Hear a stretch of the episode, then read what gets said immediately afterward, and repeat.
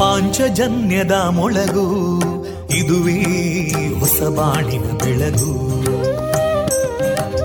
ಪಾಂಚಜನ್ಯದ ಮೊಳಗು, ಇದುವೇ ಹೊಸಬಾಳಿನ ಬೆಳಗು. ಜನಮಾನಸವ ಅರಳಿಸುವಂತ ಅರಳಿಸುವಂತ ಜನಮಾನಸವ ಅರಳಿಸುವಂತ ವಿವೇಕವಾಣಿಯ ಮೊಳಗು. ಸುಖ ದುಃಖಗಳಿಗೆ ತಾಕೊರಳಾಗುವ ನೆಲಪ್ರೀತಿಯದಿ ಮೊಳಗು. ಇದುವೇ ಹೊಸಬಾಣಿನ ಬೆಳಗು, ಇದುವೇ ಪಾಂಚಜನ್ಯದ ಮೊಳಗು, ಇದುವೇ ಪಾಂಚಜನ್ಯದ ಮೊಳಗು.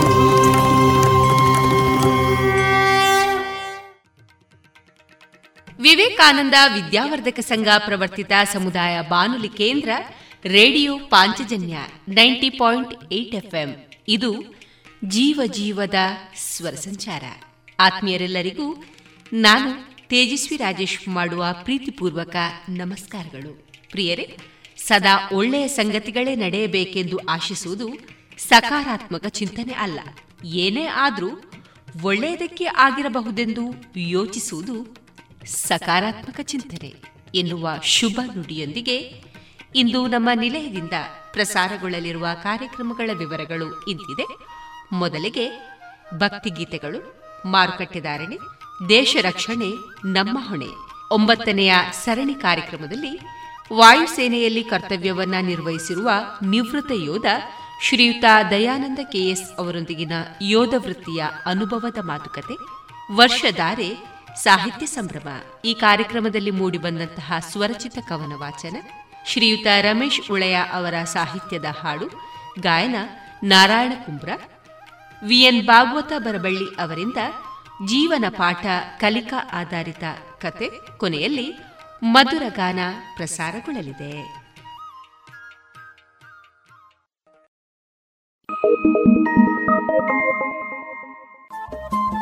ರೇಡಿಯೋ ಪಾಂಚಜನ್ಯ ತೊಂಬತ್ತು ಬಿಂದು ಎಂಟು ಎಫ್ಎಂ ಸಮುದಾಯ ಬಾನುಲಿ ಕೇಂದ್ರ ಪುತ್ತೂರು, ಇದು ಜೀವ ಜೀವದ ಸ್ವರ ಸಂಚಾರ.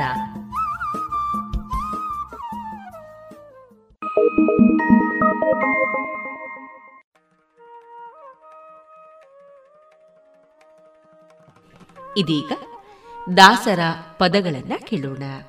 ರಾಗ ಸಂಯೋಜನೆ ಮತ್ತು ಗಾಯನ ಶ್ರೀಯುತ ವಿದ್ಯಾಭೂಷಣ ತೀರ್ಥ ಸ್ವಾಮೀಜಿ.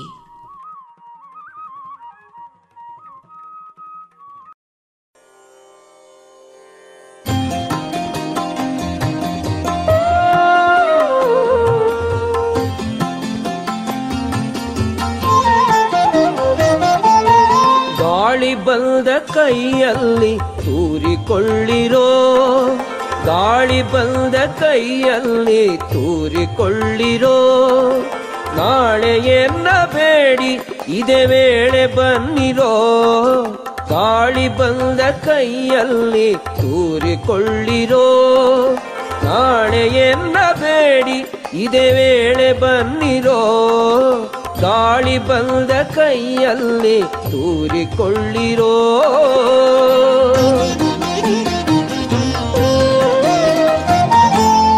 ವಾಸವಾದಿ ವಿನುತ ವೈಕುಂಠದೊಡೆಯ ನಮ್ಮ ಹೃದಯ ವಾಸನೆಂದು ಬಿಡದೆ ಕೇಶವನ್ನ ನೆನೆಯಿರೋ, ಕೇಶವನ್ನ ನೆನೆಯಿರೋ.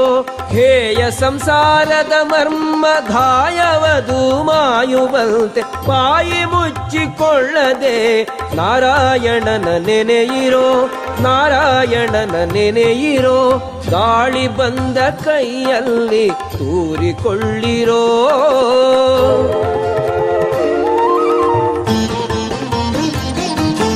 ಬೋಧೆಗಳಲ್ಲಿ ಸದ್ಗುರು ಬೋಧೆಯಿದು ಎಂದೆನುತ ಗಾದೆಗಳೆಲ್ಲನು ಬಿಟ್ಟು ಮಾಧವನ ನೆನೆಯಿರೋ, ಮಾಧವನ ನೆನೆಯಿರೋ.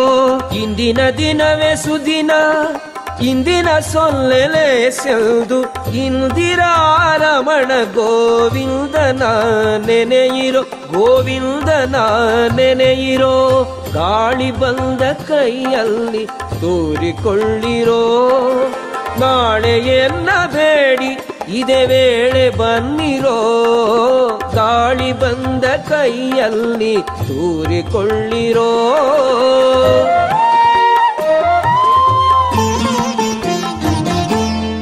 ಅನ್ನ ದೇವರ್ಗಳಿಗೆ ಇನ್ನು ಮಹಿಮನು ಹರಿಯು ಅನ್ಯವಿಲ್ಲವೆಂದು ಶ್ರೀ ವಿಷ್ಣುವನ್ನು ನೆನೆಯಿರೋ ವಿಷ್ಣುವನ್ನು ನೆನೆಯಿರೋ. ಸಾಧನೆಯ ಭಕ್ತಿಯೊಳು ಶೋಧನೆಗೈಯುತ್ತ ಕಂಡೆ ವೀಧನವೆನುತ ಮಧುಸೂದನನ್ನ ನೆನೆಯಿರೋ ಮಧುಸೂದನನ್ನ ನೆನೆಯಿರೋ. ಗಾಳಿ ಬಂದ ಕೈಯಲ್ಲಿ ತೂರಿಕೊಳ್ಳಿರೋ.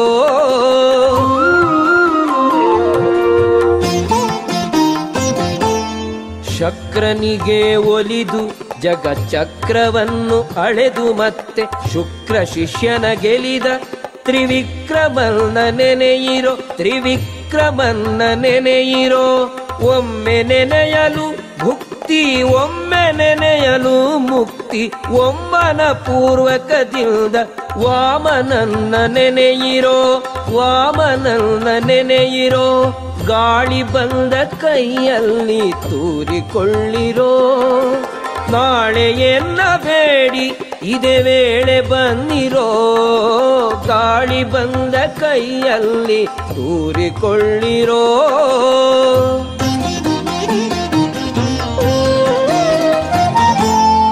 ಈ ಧರೆ ರಮಣನೇ ನಮ್ಮ ಆಧಾರ ದೊರೆಯು ಬೇರೆ ಆಧಾರವ ಕಾಣೆನೆಂದು ಶ್ರೀಧರನ್ನ ನೆನೆಯಿರೋ ಶ್ರೀಧರನ್ನ ನೆನೆಯಿರೋ.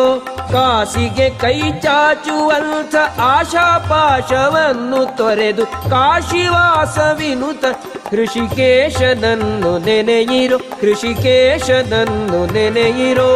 ಗಾಳಿ ಬಂದ ಕೈಯಲ್ಲಿ ತೂರಿಕೊಳ್ಳಿರೋ.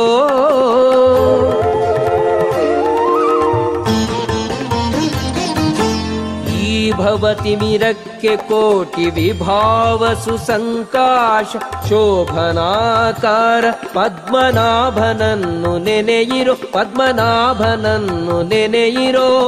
ಈ ದುರಾಚಾರ ಗಿರಿಬಿದುರವೆಂದರಿತು ಸನ್ಮೋದದಿಂದ ಮನದಿ ದಾಮೋದರನ್ನ ನೆನೆಯಿರೋ ದಾಮೋದರನ್ನ ನೆನೆಯಿರೋ.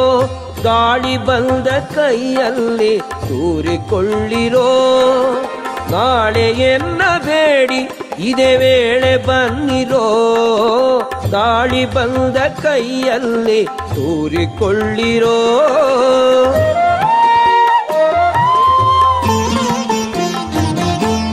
ಪುರುಷನಾಗಿ ಹುಟ್ಟಿ ನೂರು ವರುಷ ಬದುಕಿದುದಕ್ಕೆ ಫಲವ ಹರುಷದಿಂದ ಪಡೆಯೇ ಸಂಕರುಷಣನ ನೆನೆಯಿರೋ ಸಂಕರುಷಣನ ನೆನೆಯಿರೋ.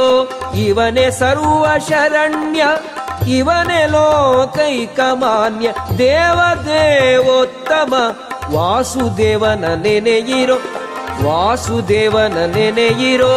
ಗಾಳಿ ಬಂದ ಕೈಯಲ್ಲಿ ತೂರಿಕೊಳ್ಳಿರೋ.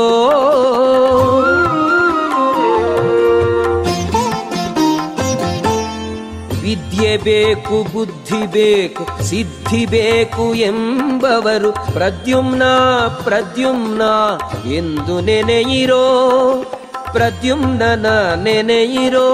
ಕದ್ದು ಹುಸಿಯ ನಾಡಿ ಅಪರ ಬುದ್ಧಿಯಿಂದ ಕೆಡಲಿಬೇಡಿ ಬುದ್ಧಿವಂತರಾಗಿ ನೀವು ಅನಿರುದ್ಧನ ನೆನೆಯಿರೋ ಅನಿರುದ್ಧನ ನೆನೆಯಿರೋ.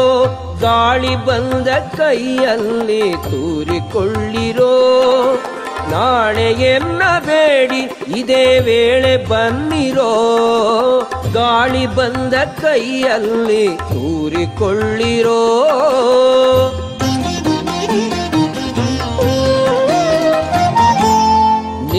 ನೇಮವೆಂಬುದಿಲ್ಲ ಮತ್ತೆ ದಾನ ಧರ್ಮವಿಲ್ಲ ವ್ಯರ್ಥವಾಗಿ ಕೆಡದೆ ಪುರುಷೋತ್ತಮನ ನೆನೆಯಿರೋ ಪುರುಷೋತ್ತಮನ ನೆನೆಯಿರೋ.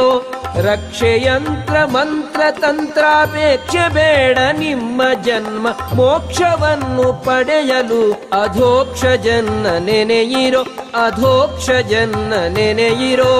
ಗಾಳಿ ಬಂದ ಕೈಯಲ್ಲಿ ತೂರಿಕೊಳ್ಳಿರೋ,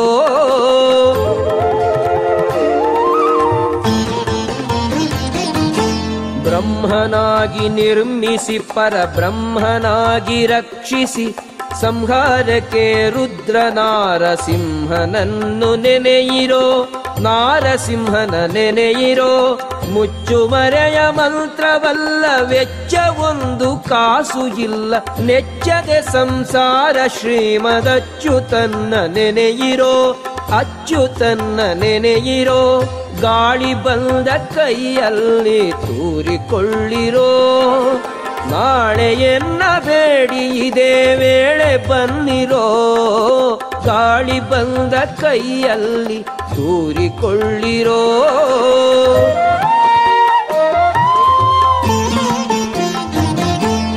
ಕಾದ್ರವೇಯ ಶಯನ ಕರುಣಾರ್ದ್ರ ಹೃದಯನ ನಿತ್ಯ ಭದ್ರದಾಯಕ ಶ್ರೀ ಜನಾರ್ದನನ ನೆನೆಯಿರೋ, ಜನಾರ್ದನನ ನೆನೆಯಿರೋ. ಇಂದ್ರಿಯಂಗಳೇಕವಾಗಿ ಚಂದ್ರಿಕೆ ತೆರದಿಸುತ್ತಿ ತೊಂದ್ರೆ ತಾರದ ಮುನ್ನ ಉಪೇಂದ್ರನನ್ನು ನೆನೆಯಿರೋ, ಉಪೇಂದ್ರನನ್ನು ನೆನೆಯಿರೋ. ಗಾಳಿ ಬಂದ ಕೈಯಲ್ಲಿ ತೂರಿಕೊಳ್ಳಿರೋ,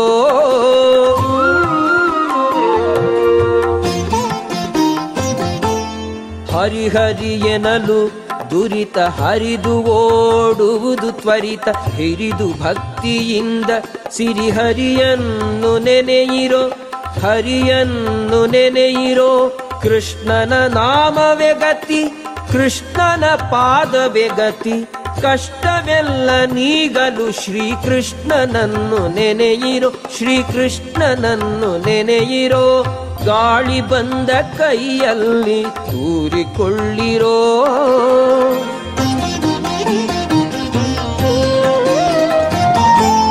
ಭುಕ್ತಿ ಕೊಡುವ ಮುಕ್ತಿ ಕೊಡುವ ಮತ್ತೆ ಸಾಯುಜ್ಯ ಕೊಡುವ ಶಕ್ತ ನಮ್ಮ ಪುರಂದರ ವಿಠಲನ್ನ ನೆನೆಯಿರೋ, ವಿಠಲನ್ನ ನೆನೆಯಿರೋ. ಭುಕ್ತಿ ಕೊಡುವ ಮುಕ್ತಿ ಕೊಡುವ ಮತ್ತೆ ಸಾಯುಜ್ಯ ಕೊಡುವ ಶಕ್ತ ನಮ್ಮ ಪುರಂದರ ವಿಠಲನ್ನ ನೆನೆಯಿರೋ, ವಿಠಲನ್ನ ನೆನೆಯಿರೋ. ಗಾಳಿ ಬಂದ ಕೈಯಲ್ಲಿ ತೂರಿಕೊಳ್ಳಿರೋ, ನಾಳೆಯನ್ನ ಬೇಡಿ ಇದೇ ವೇಳೆ ಬನ್ನಿರೋ. ಗಾಳಿ ಬಂದ ಕೈಯಲ್ಲಿ ತೂರಿಕೊಳ್ಳಿರೋ, ನಾಳೆಯನ್ನ ಬೇಡಿ ಇದೇ ವೇಳೆ ಬನ್ನಿರೋ. ಗಾಳಿ ಬಂದ ಕೈಯಲ್ಲಿ ತೂರಿಕೊಳ್ಳಿರೋ.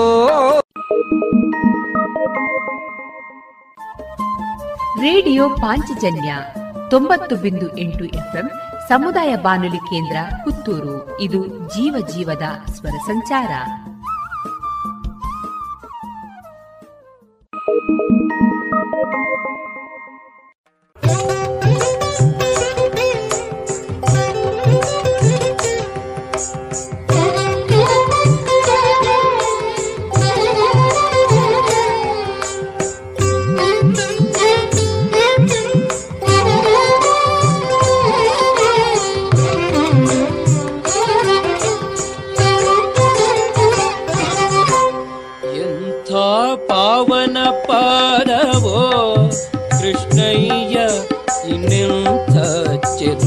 ಪಾದವೋ ಎಂಥ ಪಾವನ ಪಾದವೋ ಕೃಷ್ಣಯ್ಯ ಇನ್ನೆಂಥ ಚೆಲುವ ಪಾದವೋ, ಎಂಥ ಚೆಲುವ ಪಾದ ಇಂತು ಜಗದಿ ಕೇಳು, ಇಂಥ ಚೆಲುವ ಪಾದ ಇಂತು ಜಗದಿ ಕೇಳು. ಪಂಥದೊಳಿತ ಕುರುಪತಿಯ ಉರುಳಿಸಿದ ಎಂಥ ಪಾವನ ಪಾದವೋ ಕೃಷ್ಣಯ್ಯ ಇನ್ನೆಂಥ ಚೆಲುವ ಪಾದವೋ.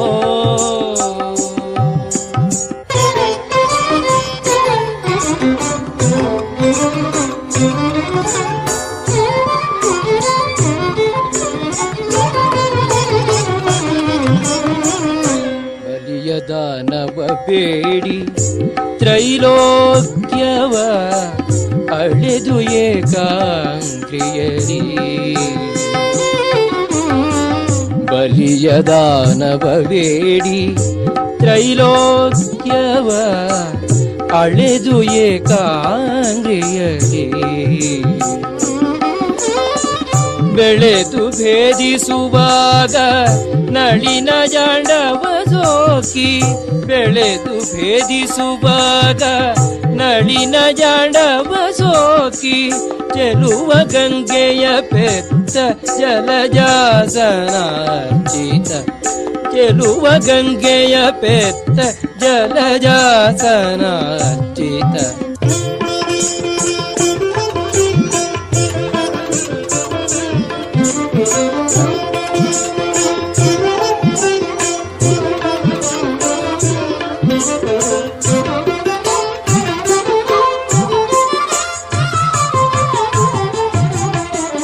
ಹಲವು ಕಾಲಗಳಿಂದಲೀ ಮಾರ್ಗದಿ ಶಿಲೆಶಾಪ ಪಡೆದಿರಲು, ಹಲವು ಕಾಲಗಳಿಂದಲೀ ಮಾರ್ಗದಿ ಶಿಲೆಶಾಪ ಪಡೆದಿರಲು.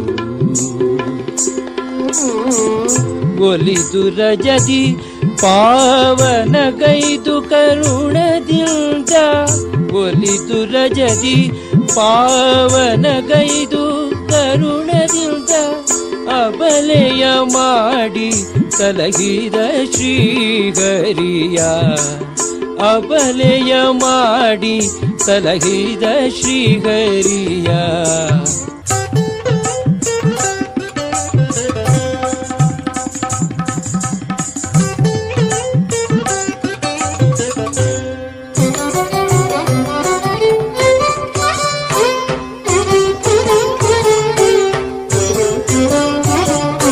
ಚೆಂಡು ತರುವ ನೆವದಿ ಕಾಳಿಂಗನು ದಂಡ ಮಾಡುವ ಧುಂಕಿ, ಚೆಂಡು ತರುವ ನೆವದಿ ಕಾಳಿಂಗನು ದಂಡ ಮಾಡುವ ಧುಮುಕಿ. ಚಂಡ ಕಾಳಿಂಗನ ಮಂಡೆಯೊಡು ಪಾದ ಕವನಿಟ್ಟು ತಾಂಡವನಾಡಿದ, ಚಂಡ ಕಾಳಿಂಗನ ಮಂಡೆಯೋಳು ಪಾದ ಪುಂಡರಿ ಕವನಿಟ್ಟು ತಾಂಡವನಾಡಿದ.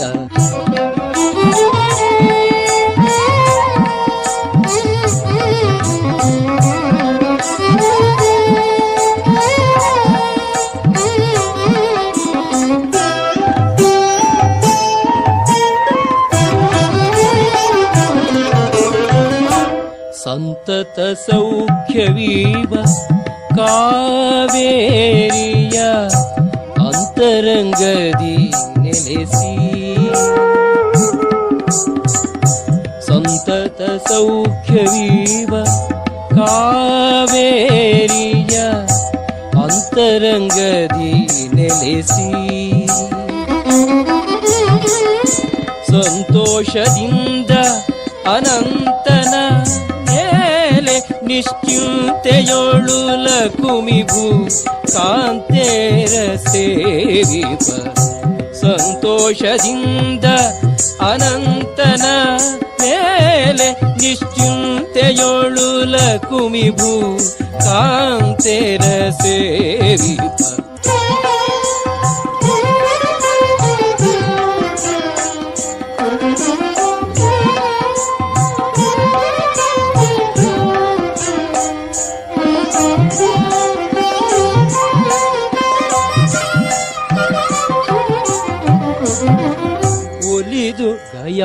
ಸುರನ ಶಿರದೊಳು ಇಟ್ಟು ಹಲವು ಭಕ್ತರ ಪೊರೆದೆ,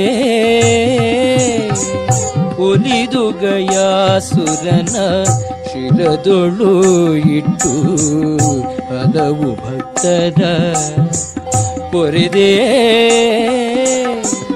ನೆಲೆಸಿ ಉಡುಪಿಲಿ ಎನ್ನ ಹೃದಯ ಕಮಲದಲ್ಲಿ, ನೆಲೆಸಿ ಉಡುಪಿಲಿ ಎನ್ನ ಹೃದಯ ಕಮಲದಲ್ಲಿ, ತೊಲಗದೆ ಇರುತ್ತಿಪ್ಪ ಸುಲಭ ಹಯವದನ. ನೆಲೆಸಿ ಉಡುಪಿಲಿ ಎನ್ನ ಹೃದಯ ಕಮಲದಲ್ಲಿ, ತೊಲಗದೆ ಇರುತ್ತಿಪ್ಪ ಸುಲಭ ಹಯವದನ. ಎಂಥ ಪಾವನ ಪಾದವೋ ಓ, ಎಂಥ ಚೆಲುವ ಪಾದವೋ, ಎಂಥ ಪಾವನ ಪಾದವೋ ಕೃಷ್ಣಯ್ಯ, ಇನ್ನೆಂಥ ಚೆಲುವ ಪಾದವೋ, ಇನ್ನೆಂಥ ಚೆಲುವ ಪಾದವೋ.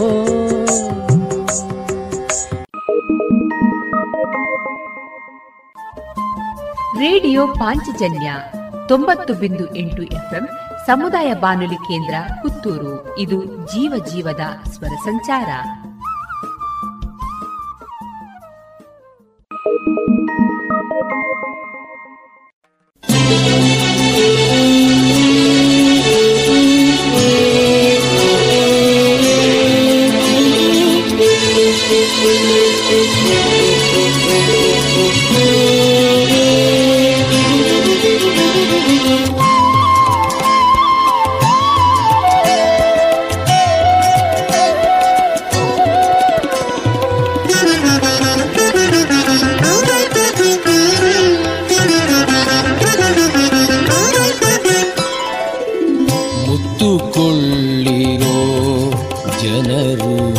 ಮುತ್ತುಕೊಳ್ಳಿರೋ ಮುತ್ತುಕೊಳ್ಳಿರೋ ಜನರು, ಮುತ್ತುಕೊಳ್ಳಿರೋ ಮುತ್ತು ಬಂದಿದೆ ಕೊಳ್ಳಿ ನೀವು ಸಚ್ಚಿದಾನಂದ ದಿವ್ಯ. ಮುತ್ತು ಬಂದಿದೆ ಕೊಳ್ಳಿ ನೀವು ಸಚ್ಚಿದಾನಂದ ದಿವ್ಯ. ಮುತ್ತುಕೊಳ್ಳಿರೋ ಜನರು, ಮುತ್ತುಕೊಳ್ಳಿರೋ.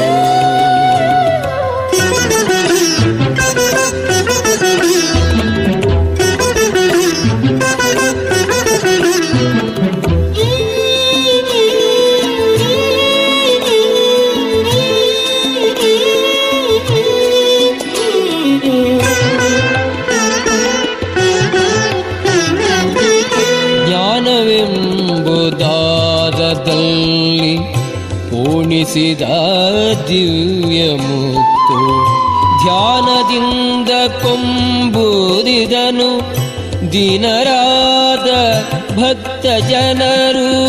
ಧ್ಯಾನದಿಂದ ಕೊಂಬೂದಿದನು ದೀನರಾದ ಭಕ್ತ ಜನರು.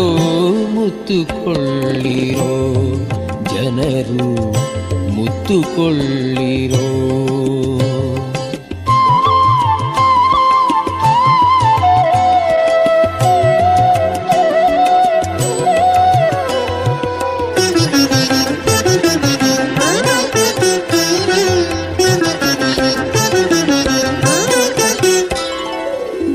ಕಟ್ಟಲಾಗದು ಮೂಗಿನಲ್ಲಿ ಇಟ್ಟು ಮೇರೆಯಲಾಗದಿದು, ಕಟ್ಟಲಾಗದು ಮೂಗಿನಲ್ಲಿ ಇಟ್ಟು ಮೇರೆಯಲಾಗದಿದು.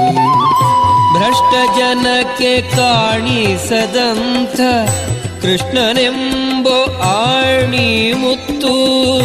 ಭ್ರಷ್ಟ ಜನಕ್ಕೆ ಕಾಣಿಸದಂಥ ಕೃಷ್ಣನೆಂಬೋ ಆಣಿ ಮುತ್ತು.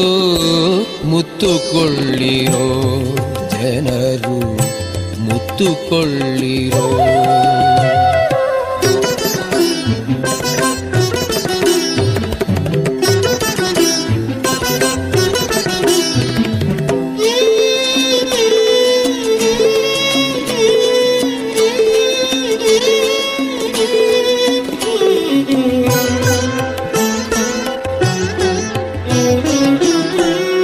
ಕಡಿಯಲಿಕ್ಕೆ ಸಿಲುಕದದು ಕಡೆ ಕಾಣದೆಂದು ಬೆಲೆಯು ಕೊಡವಿಗೆಲ್ಲ ಪುರಂದರ ವಿಠಲ ಒಡೆಯನೆಂಬೋ ದಿವ್ಯ ಮುತ್ತು ಕೊಡವಿಗೆಲ್ಲ ಪುರಂದರ ವಿಠಲ ಒಡೆಯನೆಂಬೋ ದಿವ್ಯ ಮುತ್ತು ಮುತ್ತುಕೊಳ್ಳಿರೋ ಜನರು ಮುತ್ತುಕೊಳ್ಳಿರೋ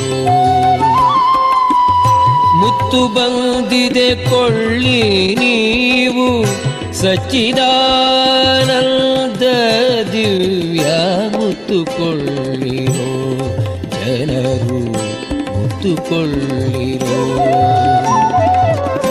ಮುತ್ತುಕೊಳ್ಳಿರೋ ಜನರು ಮುತ್ತುಕೊಳ್ಳಿರೋ.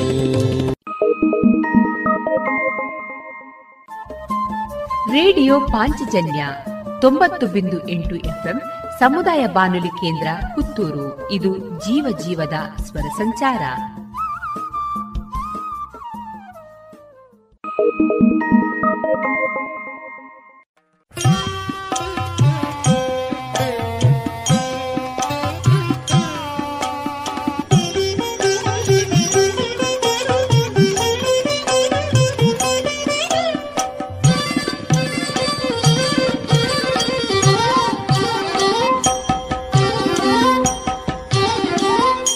ಸೇವಕನೆಲೋ ನಾನು ನಿನ್ನಯ ಪಾದ ಸೇವೆ ನೀಡೆಲೋ ನೀನು ಸೇವಕನೆಲೋ ನಾನು ನಿನ್ನಯ ಪಾದ ಸೇವೆ ನೀಡೆಲೋ ನೀನು ಸೇವಕನೆಲೋ ನಾನು ಸೇವೆ ನೀಡೆಲೋ ನೀನು ಸೇವಕನೆಲೋ ನಾನು ಸೇವೆ ನೀಡೆಲೋ ನೀನು ಕಾವುದೇನೆಲೋ ಶ್ರೀವಧೂವರ ರಾವಣಾಂತಕ ರಕ್ಷಿಸೆನ್ನನು ಕಾವುದೇನೆಲೋ ಶ್ರೀವಧೂವರ ರಾವಣಾಂತಕ ರಕ್ಷಿಸೆನ್ನನು ಗೋವರ್ಧನಧರ ದೇವ ಗೋವುಗಳ ಕಾವ ಶ್ರೀಮಹಾನುಭಾವವರಗಳ ನೀವ ದೇವ ಶ್ರೀವಲ್ಲಭದಯ ಮಾಡೆನ್ನೊಳೋ ಈ ವೇಳೆಗೆ ಇಂದಿರಾ ರಮಣ ಶ್ರೀವಲ್ಲಭದಯ ಮಾಡೆನ್ನೊಳೋ ಈ ವೇಳೆಗೆ ಇಂದಿರಾ ರಮಣ ಸೇವಕನೆಲೋ ನಾನು ನಿನ್ನಯ ಪಾದ ಸೇವೆ ನೀಡೆಲೋ ನೀನು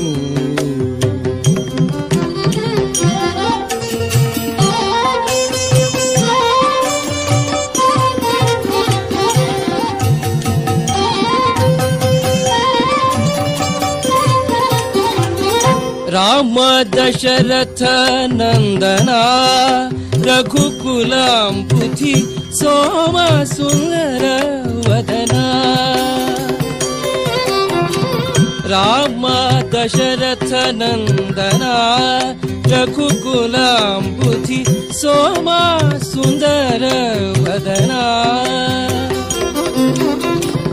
ವಾಮನ ಪರಿಪೂರ್ಣ ಕಾಮ ಕೌಸಲ್ಯ ರಾಮ ವಾಮನ ಪರಿಪೂರ್ಣ ಕಾಮ ಕೌಸಲ್ಯ ರಾಮ ಸ್ವಾಮಿ ಶ್ರೀರಂಗಧಾಮ ದೈತ್ಯ ವಿರಾಮ ಶ್ರೀಮದನಂತನಾಮ ಸ್ವಾಮಿ ಶ್ರೀರಂಗಧಾಮ ದೈತ್ಯ ವಿರಾಮ ಶ್ರೀಮದನಂತನಾಮ ಭೀಮ ಮುನಿಜನ ಸ್ತೋಮ ರಮ್ಯ ಗುಣಧಾಮ ರಣರಂಗ ಭೀಮ ಕೋಮಲ ಶ್ಯಾಮ ರಾಮ ಸಾಮಜವರದಾನಂದದಿನಿ ಕಾಮಿತವನ ಕರುಣಿಸಿ ಕಾಯೋ ಸಾಮಜವರದಾನಂದದಿನಿ ಕಾಮಿತವನ ಕರುಣಿಸಿ ಕಾಯೋ ಸೇವಕನೆಲೋ ನಾನು ನಿನ್ನಯ ಪಾದ ಸೇವೆ ನೀಡೆಲೋ ನೀನು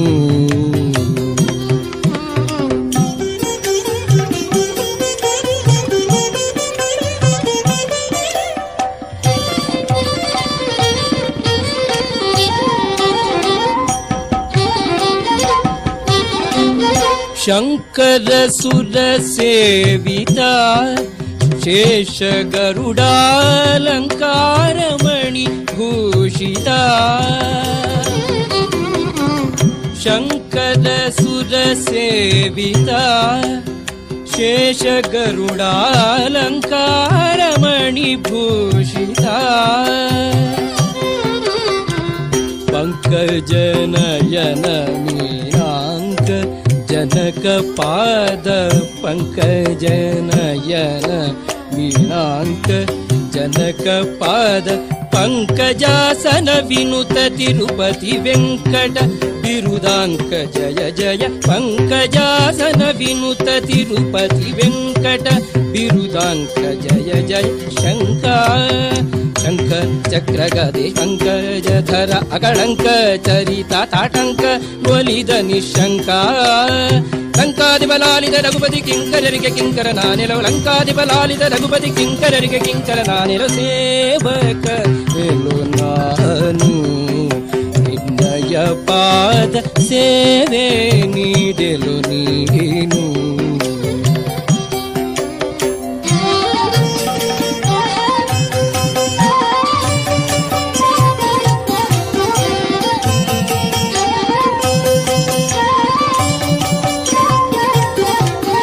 ಮಂದರಧರ ಮಾಧವ ಮಧುಸೂದನಾನಂದ ಸುಂದರ ವಿಗ್ರಹ ಮಂದರಧರ ಮಾಧವ ಮಧುಸೂದನಾನಂದ ಸುಂದರ ವಿಗ್ರಹ ಹಿಂದೂ ಮಾಧವ ಗೋ ಗೋಕುಲಾನಂದ ಬಿಂದು ಮಾಧವ ಗೋವಿಂದ ಗೋಕುಲಾನಂದ ವಂದಿತಾಮರ ಬೃಂದ ವೇದವ ತಂದ ತುರಗವನೇರಿ ಬಂದ ವಂದಿತಾಮರ ಬೃಂದ ವೇದವ ತಂದ ತುರಗವನೇರಿ ಬಂದ ವೃಂದಾವನದೊಳಗಿಂದ ಯಶೋದೆಯ ಕಂದ ಹರಿಗೋವಿಂದ ಶೇಷಗಿರಿಯಲಿ ನಿಂದ ವೃಂದಾವನದೊಳಗಿಂದ ಯಶೋದೆಯ ಕಂದ ಹರಿಗೋವಿಂದ ಶೇಷಗಿರಿಯಲಿ ನಿಂದ ಮಂದಾಕಿನಿ ದ್ರೌಪದಿ ದ್ರೌಪದಿ ನಂದನಿಯನ ಬಲಿಹಯವದನ ದೇವಕನೇನು ನಾನು ನಿನ್ನಯ ಪಾದ ಸೇವೆ ನೀಡೆಲು ನೀನು ಸೇವಕನೆಲು ನಾನು ಸೇವೆ ನೀಡೆಲು ನೀನು ಕಾವುದೇನೆಲೋ ಶ್ರೀವಧೂವರ ರಾವಣಾಂತಕ ರಕ್ಷಿಸೆನ್ನನು ಸೇವಕನೆಲು ನಾನು ನಿನ್ನಯ ಪಾದ ಸೇವೆ ನೀಡೆಲು ನೀನು ಸೇವಕನೆಲು ನಾನು ನಿನ್ನಯ ಪಾದ ಸೇವೆ ನೀಡೆಲು ನೀನು. ಇದುವರೆಗೆ ಶ್ರೀ ಶ್ರೀ ವಿದ್ಯಾಭೂಷಣ ತೀರ್ಥ ಸ್ವಾಮೀಜಿ ಅವರ ಗಾಯನದ ರಾಗ ಸಂಯೋಜನೆಯಲ್ಲಿ ದಾಸರ ಪದಗಳನ್ನು ಕೇಳಿದರೆ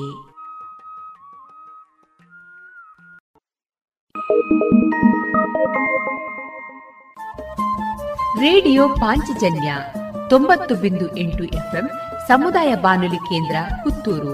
ಇದು ಜೀವ ಜೀವದ ಸ್ವರ ಸಂಚಾರ.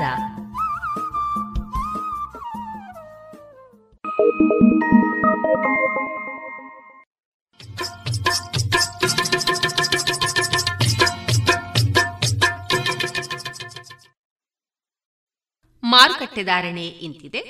ಹೊಸ ಅಡಿಕೆ ಮುನ್ನೂರ ಎಪ್ಪತ್ತ ಐದರಿಂದ ನಾಲ್ಕುನೂರ ಐವತ್ತು, ಹಳೆ ಅಡಿಕೆ ಐನೂರರಿಂದ ಐನೂರ ಐವತ್ತ ಐದು, ಡಬಲ್ ಚೋಲ್ ಐನೂರ ಇಪ್ಪತ್ತರಿಂದ ಐನೂರ ಐವತ್ತ ಐದು, ಹಳೆ ಪಟೋರ ಮುನ್ನೂರ ಐವತ್ತರಿಂದ ಮುನ್ನೂರ ಎಪ್ಪತ್ತ ಐದು, ಹೊಸ ಪಟೋರ ಮುನ್ನೂರರಿಂದ ಮುನ್ನೂರ ನಲವತ್ತ ಐದು, ಹೊಸ ಉಳ್ಳಿಗಡ್ಡೆ ಇನ್ನೂರರಿಂದ ಇನ್ನೂರ ಐವತ್ತ ಐದು, ಹೊಸ ಕರಿಗೋಟು ಇನ್ನೂರರಿಂದ ಇನ್ನೂರ ಅರವತ್ತ ಐದು, ಕಾಳುಮೆಣಸು ಮುನ್ನೂರ ಎಂಬತ್ತ ಒಂದರಿಂದ ನಾಲ್ಕುನೂರ ತೊಂಬತ್ತು, ಒಣಕೊಕ್ಕೋ ನೂರ ತೊಂಬತ್ತರಿಂದ ಇನ್ನೂರ ಹತ್ತು, ಹಸಿಕೊಕ್ಕೋ ನಲವತ್ತ ಐದರಿಂದ ಐವತ್ತ ಐದು. ರಬ್ಬರ್ ಧಾರಣೆ ಗ್ರೇಡ್ ಆರ್ಎಸ್ಎಸ್ ಫೋರ್ ನೂರ ಎಪ್ಪತ್ತ ಒಂದು ರೂಪಾಯಿ ಐವತ್ತು ಪೈಸೆ, ಆರ್ಎಸ್ಎಸ್ ಫೈವ್ ನೂರ ಅರವತ್ತ ಎರಡು ರೂಪಾಯಿ, ಲಾಟ್ ನೂರ ಐವತ್ತ ಆರು ರೂಪಾಯಿ, ಸ್ಕ್ರ್ಯಾಪ್ ನೂರ ಏಳರಿಂದ ನೂರ ಹದಿನೇಳು ರೂಪಾಯಿ.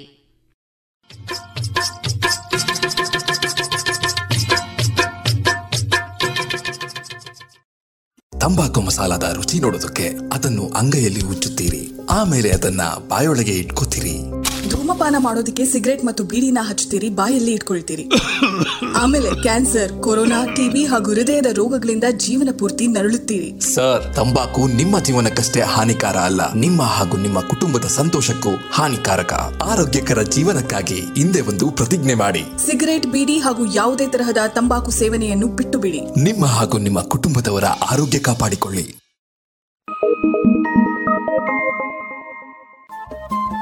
ರೇಡಿಯೋ ಪಾಂಚಜನ್ಯ ತೊಂಬತ್ತು ಬಿಂದು ಎಂಟು ಎಫ್ಎಂ ಸಮುದಾಯ ಬಾನುಲಿ ಕೇಂದ್ರ ಪುತ್ತೂರು. ಇದು ಜೀವ ಜೀವದ ಸ್ವರ ಸಂಚಾರ.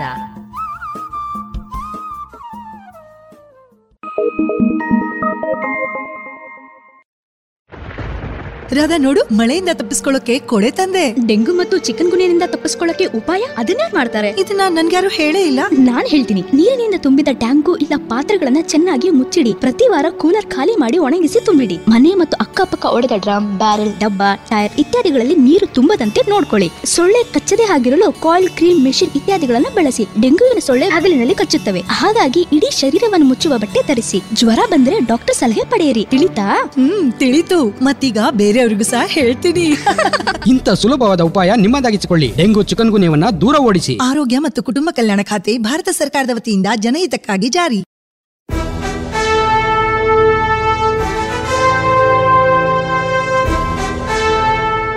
ಓ ದೇವ ದೇವ ದೇವಾನ, ಕೈ ಮುಗಿವೆ ನಮ್ಮನು ಕಾಯುವ ಸೈನ್ಯದ ಕಡೆಗೆ.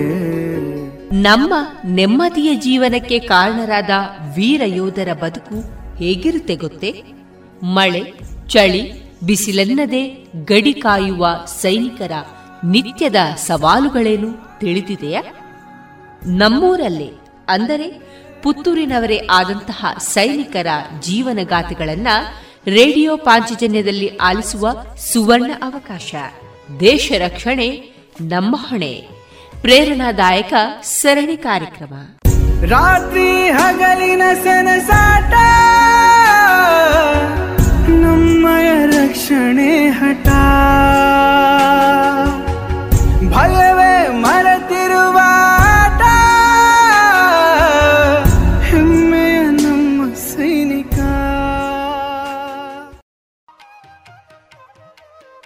ದೇಶ ರಕ್ಷಣೆ ನಮ್ಮ ಹೊಣೆ ಒಂಬತ್ತನೆಯ ಸರಣಿ ಕಾರ್ಯಕ್ರಮದಲ್ಲಿ ವಾಯುಸೇನೆಯಲ್ಲಿ ಕರ್ತವ್ಯವನ್ನ ನಿರ್ವಹಿಸಿರುವ ನಿವೃತ್ತ ಯೋಧರಾದಂತಹ ದಯಾನಂದ ಕೆಎಸ್ ಅವರೊಂದಿಗಿನ ಯೋಧ ವೃತ್ತಿಯ ಅನುಭವದ ಮಾತುಕತೆಯನ್ನ ಕೇಳೋಣ. ಮಾತುಕತೆಯ ಜೊತೆಗಿರುವ ನಾನು ತೇಜಸ್ವಿ ರಾಗೇಶ್. ಈ ಕಾರ್ಯಕ್ರಮದ ಸಂಯೋಜನೆ ಶ್ರೀಮತಿ ಶಂಕರ್ ಶರ್ಮಾ. ದೇಶ ರಕ್ಷಣೆ ನಮ್ಮ ಹೊಣೆ ಈ ಸರಣಿ ಕಾರ್ಯಕ್ರಮದಲ್ಲಿ ಇಂದು ನಮ್ಮೊಂದಿಗಿರುವ ವಿಶೇಷ ಅತಿಥಿ ದಯಾನಂದ ಕೆಎಸ್.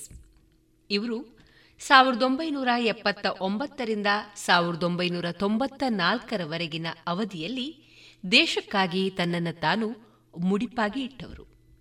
ಇವರ ಸೈನ್ಯದ ವೃತ್ತಿಯ ಅನುಭವ ಆದಂತಹ ಘಟನೆಯ ಕುರಿತು ಒಂದಷ್ಟು ಮಾತುಕತೆಯನ್ನು ಇಂದು ನಮ್ಮ ರೇಡಿಯೋ ಪಾಂಚಜನ್ಯದ ಜೊತೆಗಿನ ಶ್ರೋತೃಗಳ ಜೊತೆಗೆ ಹಂಚಿಕೊಳ್ಳೋಣ. ದಯಾನಂದ ಸರ್, ನಿಮಗೆ ನಮ್ಮ ರೇಡಿಯೋ ಪಾಂಚಜನ್ಯದ ವತಿಯಿಂದ ಆತ್ಮೀಯ ಸ್ವಾಗತ. ಸರಿಗ ತಮ್ಮ ಸೈನ್ಯ ಜೀವನದ ವೃತ್ತಿಯ ಅನುಭವಗಳ ಮಾತುಗಳನ್ನು ಪುಟ ಬಿಡಿಸುವ ಮೊದಲು ತಮ್ಮ ಬಾಲ್ಯದ ಒಂದಷ್ಟು ಅನುಭವಗಳು, ಬೆಳೆದಂತಹ ಪರಿಸರ ಈ ಕುರಿತು ಒಂದಷ್ಟು ಮಾಹಿತಿಯನ್ನು ನಮ್ಮ ಶ್ರೋತೃಗಳ ಜೊತೆಗೆ ಹಂಚಿಕೊಳ್ಬೋದಾ ಸರ್? ಹುಟ್ಟೂರು ಹುಟ್ಟೂರು ಪುತ್ತೂರು ತಾಲೂಕಿನ ಪೆರ್ಲಂಪಾಡಿ, ಅಲ್ಲೇ ನನ್ನ ಪ್ರಾಥಮಿಕ ಶಿಕ್ಷಣ, ಅಂದರೆ ಐದನೇ ತರಗತಿ ತನಕ ಅಲ್ಲೇ ನಾನು ಓದಿದೆ, ಪೆರ್ಲಂಪಾಡಿ ಸರ್ಕಾರಿ ಶಾಲೆಯಲ್ಲಿ. ಆನಂತರ ಆರನೇ ತರಗತಿಗೆ ನಾವು, ನನ್ನ ತಂದೆಯವರಿಗೆ ಪುತ್ತೂರಿಗೆ ಟ್ರಾನ್ಸ್ಫರ್ ಆದ ಕಾರಣದಿಂದ ಅವರು ಅಧ್ಯಾಪಕ ವೃತ್ತಿಯನ್ನು ಮಾಡ್ತಾ ಇದ್ದವರು, ಮಾಸ್ಟರ್ ಆಗಿದ್ದರು. ಅವರಿಗೆ ಪುತ್ತೂರಿಗೆ ಟ್ರಾನ್ಸ್ಫರ್ ಆಯಿತು, ಹಾಗೆ ನಾವು ಇಲ್ಲಿಗೆ ಶಿಫ್ಟ್ ಆಗಬೇಕಾಯಿತು. ನಾನು ಆರನೇ ತರಗತಿಗೆ ಸೈಂಟ್ ಫಿಲಮಿನಾ ಹೈಸ್ಕೂಲಿಗೆ ಜಾಯ್ನ್ ಆದೆ. ಅಲ್ಲಿಂದ ಟೆಂತ್ ತನಕವೂ ಅಲ್ಲೇ ಇದ್ದು, ಪಿ ಯು ಸಿಯನ್ನು ಕೂಡ ಸೈಂಟ್ ಫಿಲಮಿನ ಕಾಲೇಜಿನಲ್ಲಿ ಮಾಡಿ, ಆಮೇಲೆ ನಾನು ಬಿ ಎಸ್ ಸಿಯಲ್ಲಿದ್ದೆ. ಸೆಕೆಂಡ್ ಇಯರ್ ಬಿ ಎಸ್ ಸಿಯಲ್ಲಿದ್ದಾಗ ನನಗೊಂದು, ಆವಾಗ ನಾವು ಎನ್ ಸಿ ಸಿಯಲ್ಲಿದ್ದಾಗ ನಮಗೆ ಅಲ್ಲಿ ನಮ್ಮ ಒಂದು ಎನ್ ಸಿ ಸಿ ಮೇಜರ್ ಆಗಿದ್ದರು ರಾಮಯ್ಯನವರು. ಅವರು ಯಾವತ್ತು ಹೇಳ್ತಿರೋದಿತ್ತು ಬ್ಯಾಂಕಿನಲ್ಲಿ ಎಲ್ಲರೂ. ಆವಾಗ ಈ ಬ್ಯಾಂಕಿಗೆ ಸೇರೋದಂದ್ರೆ ಭಾರಿ ಒಂದು ಕ್ರೇಜಿ. ಆಗ ಅವ್ರು ಯಾವತ್ತೂ ಒಂದು ತಮಾಷೆ ಮಾಡೋದಿತ್ತು, ಹರೇಕ್ ಬಾಬೂಜಿ ಬನ್ಕೆ ಜ ಪೂರಾ ಜಿಂದಗಿ ಜೀತೆ ಬಾಬಾಜಿ ಬನ್ಕೆ ಮರ್ತೇವು ಅಂತ ಹೇಳ್ಕೊಂಡಂತ. ಹಾಂ, ಜಿಂದಗಿ ಮೇ ಕುಚ್ ಕರ್ನ ಹೇ ತೋ ಫೌಜ್ ಮೇ ಜಾಯಿನ್ ಹೋ ಜಾವು ಅಂತ, ಜಾಯಿನ್ ದ ಡಿಫೆನ್ಸ್ ಅಂತ ಹೇಳಿ ಆ ಥರ ನಮ್ಮನ್ನೊಂದು ಮೋಟಿವೇಟ್ ಮಾಡ್ತಾಯಿದ್ರು. ಆ ಒಂದು ಮೋಟಿವೇಷನಲ್ಲಿ ನನಗೆ ಅದೇ ಸೆಕೆಂಡ್ ಇಯರ್ ಬಿ ಎಸ್ ಸಿಯಲ್ಲಿರುವಾಗ ಒಂದು ಕಾಲ್ ಫಾರ್ ಇತ್ತು, ಏರ್ಮನ್ನರಿಗೆ ಸೇರ್ಪಡೆ. ಅದಕ್ಕೆ ಏನು ಅನ್ನೋದು ಅಷ್ಟು ಸರಿಯಾದ ಮಾಹಿತಿ ಇಲ್ಲ, ಆದರೆ ಅದೊಂದು ಡಿಫೆನ್ಸಿನ ಒಂದು ಏರ್ಫೋರ್ಸಲ್ಲಿ ಅಂದ್ಬಿಟ್ಟು ಆವಾಗ ನಮ್ಮ ತಲೆ ನಾನೇನು ಪೈಲಟೇ ಅದೇ ಅನ್ನುವಂಥ ಒಂದು ಭಾವನೆಯಿಂದ ಒಂದಿಂದ ನಾವು ಆವಾಗ ಸೇರಿದ್ವಿ. ಆಮೇಲೆ ಅದರ ಅಷ್ಟು ನಮಗೆ ಆ ಸಮಯದಲ್ಲಿ ನಮಗೆ ಅದರ ಬಗ್ಗೆ ಸರಿಯಾದ ತಿಳುವಳಿಕೆ ಮಾಹಿತಿಯನ್ನು ಕೊಡೋರು ಯಾರೂ ಇಲ್ಲ. ಆದರೂ ನಾನು ಆವಾಗ ಅಲ್ಲಿ ಜಾಯ್ನ್ ಆದೆ. ವಿವಿಧ ಹಂತಗಳಲ್ಲಿ ನನಗೆ ಮೈಸೂರಿನಲ್ಲಿ ನಮಗೆ ಇಂಟರ್ವ್ಯೂ ಆಯಿತು. ಅದು ಹಾಗೆ ಆವಾಗ ನಾನೇನು ಫಿಸಿಕಲಿ ಅಂತ ಒಂದು ಸ್ಟ್ರಾಂಗ್ ಆಗಿದ್ದವನಲ್ಲ, ಬಹುಶಃ ಏರ್ಫೋರ್ಸ್ ಆದ ಕಾರಣದಿಂದ ನಾನು ಒಂದು ಅಲ್ಲಿಂದಲ್ಲಿಗೆ ನಾನು ಫಿಸಿಕಲಿ ಇದ್ದದ್ದು. ಆದರೆ ರಿಟರ್ನ್ ಟೆಸ್ಟಲ್ಲಿ ಉತ್ತಮವಾದ ಮಾರ್ಕ್ ಇದ್ದದ್ರಿಂದ ಅವರು ನನ್ನ ಟೆಕ್ನಿಕಲ್ ಗ್ರೇಡಲ್ಲಿ ತಗೊಂಡ್ರು. ನನಗದರಲ್ಲಿ ಒಳ್ಳೆ ನಿಜ ಹೇಳೋದಾದರೆ ನಾನು ಐ ಎಂಜಾಯ್ಡ್ ದ ಲೈಫ್. ಯಾಕಂದರೆ ಡಿಫೆನ್ಸಲ್ಲಿ ನಾನು ಏರ್ಫೋರ್ಸಲ್ಲಿ ಏನು ಲೈಫ್ ನೋಡಿದೆ ಅದಕ್ಕಿಂತ ಟಫ್ ಲೈಫ್ ನಾನು ಎನ್ ಸಿ ಸಿಯ ಕ್ಯಾಂಪ್ಗಳಲ್ಲಿ ಕಂಡಿದ್ದೆ. ಹಾಗಾಗಿ ನನಗೆ ನನ್ನ ಏರ್ಫೋರ್ಸಿನ ಲೈಫ್ ನನಗಷ್ಟು ಕಷ್ಟ ಅಂತ ಅನ್ನಿಸ್ಲಿಲ್ಲ. ಅದಕ್ಕಿಂತ ಯಾಕಂದರೆ ಐ ಕ್ಯಾನ್ ಕಂಪೇರ್ ಆರ್ಮಿ ಮತ್ತು ಏರ್ಫೋರ್ಸ್ನ ಡಿಫರೆನ್ಸ್ ಏನು ಅನ್ನೋದು ನಾನು ಅಲ್ಲಿ ತಿಳ್ಕೊಂಡೆ. ಆರ್ಮಿಯಲ್ಲಿ ಫಿಸಿಕಲ್ಗೆ ಜಾಸ್ತಿ ಇಂಪಾರ್ಟೆನ್ಸ್ ಕೊಡ್ತಾರೆ, ಟೆಕ್ನಿಕಲ್ ಇದು ಏರ್ಫೋರ್ಸಲ್ಲಿ ಟೆಕ್ನಿಕಲ್ಗೆ ಜಾಸ್ತಿ. ಅದೊಂದು ಮೂಲಭೂತವಾದ ವ್ಯತ್ಯಾಸ. But I enjoyed. ಸರಿ, ಅದೇ ನಿಮ್ಮ ಎನ್ ಸಿ ಸಿಯ ಒಂದು ಅನುಭವದ ಮೇರೆಗೆ ನೀವು ಮಿಲಿಟರಿ ಸೇವೆಯನ್ನು ಮಾಡಲಿಕ್ಕೆ ಒಂದು ಉತ್ತಮವಾದಂಥ ವೇದಿಕೆ ಆಯಿತು ಅಂತ ಹೇಳ್ಬೋದಲ್ಲ ಸರ್? ಸರಿ, ನಿಮ್ಮ ಈ ಮಿಲಿಟರಿ ಜೀವನದ ಅನುಭವ ನಿಮ್ಮ ಮುಂದುವರಿದ ಅಂದರೆ ನಿವೃತ್ತಿಯ ಬಳಿಕ, ಸೈನ್ಯದ ಜೀವನ ನಿವೃತ್ತಿಯ ಬಳಿಕ ಮುಂದುವರಿದ ಜೀವನಕ್ಕೆ ಹೇಗೆ ನೆರವಾಯಿತು ಸರ್? ಖಂಡಿತವಾಗಿ ನಾವು ಸೇರುವಂಥ ಸಮಯದಲ್ಲಿ ಏರ್ಫೋರ್ಸಲ್ಲೂ ನಮ್ಮಲ್ಲಿ ಪ್ರತಿಯೊಂದು ಕ್ಯಾರಿಯರ್ನಲ್ಲೂ ರಿಟರ್ನ್ ಟೆಸ್ಟನ್ನು ಮಾಡಲೇಬೇಕು. ನಮ್ಮ ಜನರಲ್ ಎಜು ನಮ್ಮ ಟೆಕ್ನಿಕ್ ನಾವು ಏನು ಕೆಲಸ ಮಾಡ್ತೇವೆ ಅದರ ಬಗ್ಗೆ. ಈಗ ನಾನು ಒಬ್ಬ ಟೆಕ್ನಿಕಲ್ ಪರ್ಸನ್ ಆದರೆ ನನ್ನ ಟೆಕ್ನಿಕಲ್ ನಾಲೆಜನ್ನು ನಾನು ಅಪ್ಡೇಟ್ ಮಾಡ್ತಾನೇ ಇರಬೇಕು. ಪ್ರತಿಯೊಂದು ನಮ್ಮ ಪ್ರಮೋಷನ್ಗೂ ಅಲ್ಲಿ ಒಂದು ರಿಟರ್ನ್ ಟೆಸ್ಟಲ್ಲಿ ಪಾಸ್ ಆಗಲೇಬೇಕು, ಮತ್ತೊಂದು ಇಂಗ್ಲೀಷ್ ಟೆಸ್ಟ್ ಪಾಸ್ ಆಗಲೇಬೇಕು. ಇದೆರಡು ತುಂಬ ಇಂಪಾರ್ಟೆಂಟ್. ಯಾಕಂದರೆ ಏರ್ಫೋರ್ಸಲ್ಲಿ ಸ್ವಲ್ಪ ಇಂಗ್ಲೀಷಿಗೆ ಜಾಸ್ತಿ ಇಂಪಾರ್ಟೆನ್ಸ್ ಇತ್ತು. ಮತ್ತು ನಮಗೆ ಫಿಸಿಕಲ್ಗೆ ನಾನು ಮೊದಲೇ ಅಂದಂಗೆ ನಮ್ಮಲ್ಲಿ ಫಿಸಿಕಲ್ ಅಲ್ಲ ನಮ್ಮ ಟೆಕ್ನಿಕಲ್ನ ನಾವು ಹಂಡ್ರೆಡ್ ಪರ್ಸೆಂಟ್ ಪರ್ಫೆಕ್ಟಾಗಿ ಇರಬೇಕು. ಆದ ಕಾರಣದಿಂದ ಆ ಒಂದು ಸ್ಟಡಿ ಮತ್ತು ಜನರಲ್ ನಾಲೆಜ್, ಪ್ರತಿಯೊಂದು ಎಕ್ಸಾಮಲ್ಲೂ ಜನರಲ್ ನಾಲೆಜ್ ಅಂತ ಕೇಳ್ತಾರೆ. ಹಾಗಾಗಿ ನಮ್ಮ ಆ ಸ್ಟಡಿ ಹ್ಯಾಬಿಟ್ಸ್ ನಮಗೆ ಮೇಂಟೈನ್ ಮಾಡಲೇಬೇಕಿತ್ತು. ಆ ಒಂದು ಇದು ಮತ್ತೊಂದು ರಿಟೈರ್ಡ್ ಆದ ಮೇಲೆ ನನಗೆ ಜಾಬ್ಗೆ ಹೊರಗೆ ಹೋಗುವಂಥ ಒಂದು ಚಾನ್ಸ್ ಇರೋದನ್ನು ಆವಾಗಲೇ ನಮಗೆ ಆಸೆ ಇತ್ತು. ಅದಕ್ಕಿಂತ ಫಸ್ಟ್ ಕೆಲಸ ಏನಂದರೆ ನಮ್ಮ ಮತ್ತೊಂದು ನಮ್ಮ ಎಕನ ಇದು ಅಕಾಡೆಮಿಕ್ ಎಜುಕೇಷನನ್ನು ಕೂಡ ಇಂಪ್ರೂವ್ ಮಾಡೋದಕ್ಕೆ ಸಾಕಷ್ಟು ಪ್ರೋತ್ಸಾಹಗಳಿತ್ತು. ಹಾಗಾಗಿ ನಾನು ನನ್ನ ಗ್ರ್ಯಾಜುಯೇಷನ್ ಅದು ಎಲ್ಲವನ್ನು ಅಲ್ಲೇ ಮುಗಿಸಿಕೊಂಡೆ. ಮಿಲಿಟರಿ ಸೇವೆಯಲ್ಲಿ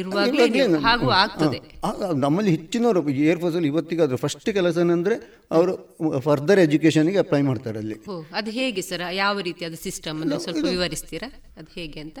ಅಲ್ಲ, ಇದು ಓಪನ್ ಯೂನಿವರ್ಸಿಟಿಗಳಿದ್ದಾವೆ ಅಥವಾ ಪ್ರೈವೇಟ್ ಆಗಿ ನೀವು ಕಟ್ಬೋದು, ಸಾಕಷ್ಟು ಇದೆಯಲ್ಲ ಇದು. ಅಂದರೆ ಈವ್ನಿಂಗ್ ಕಾಲೇಜಿಗೆ ಹೋಗ್ಲಿಕ್ಕೆ ಆಗೋದಿಲ್ಲ ನಮಗೆ, ಆಫ್ ಟೈಮಲ್ಲಿ ನಾವು ಬೇಕಾದಷ್ಟು ನಮಗೆ ಟೈಮಿಂಗ್ ಮೇಯ್ನ್ ಆಗಿ ಬೆಳಗ್ಗೆ ಎಂಟು ಗಂಟೆಯಿಂದ ಎರಡು ಗಂಟೆ ತನಕ, ಮತ್ತು ಸಾಯಂಕಾಲ ಸುತ್ತು ಫಿಸಿಕಲ್ ಟ್ರೈನಿಂಗ್ ಇರ್ತದೆ ಒಂದು to maintain our physics physical activities. ಅದು ಇದ್ರೂ ಅದು ಒಂದು ಅರ್ಧ ಗಂಟೆ ಒಂದು ಗಂಟೆ. ಆದರೆ ಸಾಯಂಕಾಲ ಎಲ್ಲ ಸಾಕಷ್ಟು ಫ್ರೀ ಇರ್ತದೆ, ಟೈಮ್ ಇರ್ತದೆ. ಯಾರಿಗೆ ಅದನ್ನು ಅವರ ಅದನ್ನು ಉಪಯೋಗ ಮಾಡಿಕೊಂಡು ಅವರ ಕ್ಯಾರಿಯರನ್ನು ಇಂಪ್ರೂವ್ ಮಾಡೋದಾದರೆ ಮಾಡಬೇಕಾಗ್ತದೆ. ಮತ್ತೊಂದು ಪ್ರತಿಯೊಬ್ಬರು ಅದನ್ನು ಮಾಡುವಾಗ ಒಬ್ಬ ನನ್ನ ಪಕ್ಕದವನು ಕೂತು ಓದ್ತಾ ಇರಬೇಕಾದ್ರೆ ನನಗೂ ಮೋಟಿವೇಶನ್ ಬರ್ತದೆ. ಮತ್ತೊಂದು ಸಾಮಾನ್ಯವಾಗಿ ಏರ್ಫೋರ್ಸ್ ಸ್ಟೇಷನ್ಗಳೆಲ್ಲ ಅಂಥ ಒಂದು ಹಳ್ಳಿಯಲ್ಲಿ ಇರೋದಿಲ್ಲ, ಅಲ್ಲಿ ಎಜುಕೇಷನ್ಗಳಿಗೆ ಬೇಕಾದಷ್ಟು ಪ್ರೋತ್ಸಾಹಗಳು ಸಿಕ್ತೇ ಸಿಕ್ಕಿರ್ತದೆ. ಮೇನ್ ಸಿಟಿಗಳ ಪಕ್ಕದಲ್ಲೇ ಇರ್ತದೆ ಏರ್ಫೋರ್ಸ್ ಸ್ಟೇಷನ್ಗಳು. ಹೊರಗಿದ್ದರೂ ಕೂಡ ಅದಕ್ಕೆ ಬೇಕಾದಷ್ಟು ಈಗ ಬೇಕಾದಷ್ಟು ಪೋಸ್ಟಲ್ಗಳಲ್ಲಿ ಪ್ರೈವೇಟಾಗಿ ಕೂತ್ಕೊಳ್ಳೋದಾದ್ರೆ ಎಲ್ಲಾದರೂ ನಾವು ಓದಿ ಕೂತ್ಕೊಳ್ಬೋದಲ್ಲ. ಹಾಗಾಗಿ ನಮಗೆ ಆ ಒಂದು ಮೋಟಿವೇಶನ್ ಯಾವತ್ತೂ ಸಿಗ್ತಾ ಇರ್ತದೆ ಅಲ್ಲಿ.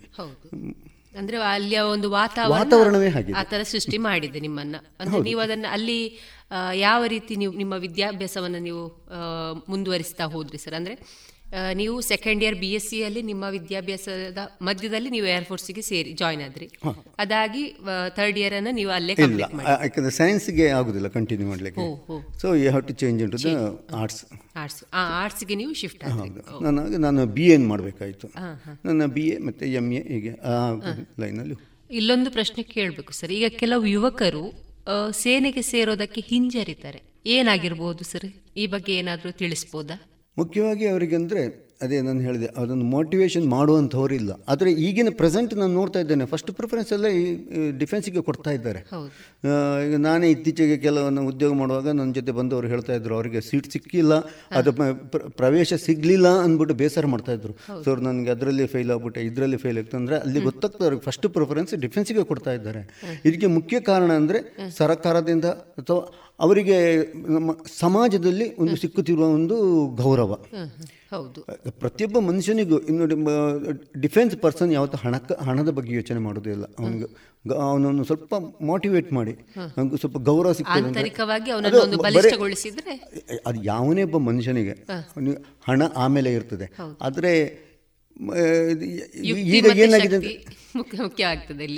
ಇಲ್ಲಿ ಏನಾಗಿದೆ ಅಂದರೆ ಮೋಟಿವೇಶನ್ ಪಬ್ ಇದು ಸಮಾಜ ಯಾವುದಕ್ಕೆ ಇಂಪಾರ್ಟೆನ್ಸ್ ಕೊಡುತ್ತೆ ಅದನ್ನು ಮನುಷ್ಯ ಫಾಲೋ ಮಾಡ್ತಾನೆ. ಈಗ ಮನುಷ್ಯನ ನಂತರ ಹಣ ಇದ್ದವನಿಗೆ ಗೌರವ ಕೊಡ್ತಾರೆ, ಆಗ ಎಲ್ಲರೂ ಹಣ ಮಾಡೋದಕ್ಕೆ ಹೋಗ್ತಿರ್ತಾರೆ. ಆದರೆ ಯಾವಾಗ ವಿದ್ಯೆಗೆ ಗೌರವ ಸಿಗ್ತದೆ ಅಂತ ಗೊತ್ತಾದ ಕೂಡಲೇ ಮನುಷ್ಯನ ಎಲ್ಲರೂ ಪ್ರತಿ ವಿದ್ಯೆಗೆ ಪ್ರಾಮುಖ್ಯತೆ ಕೊಟ್ಟು ಅದಕ್ಕೆ ಪ್ರಯತ್ನ ಮಾಡ್ತಾರೆ.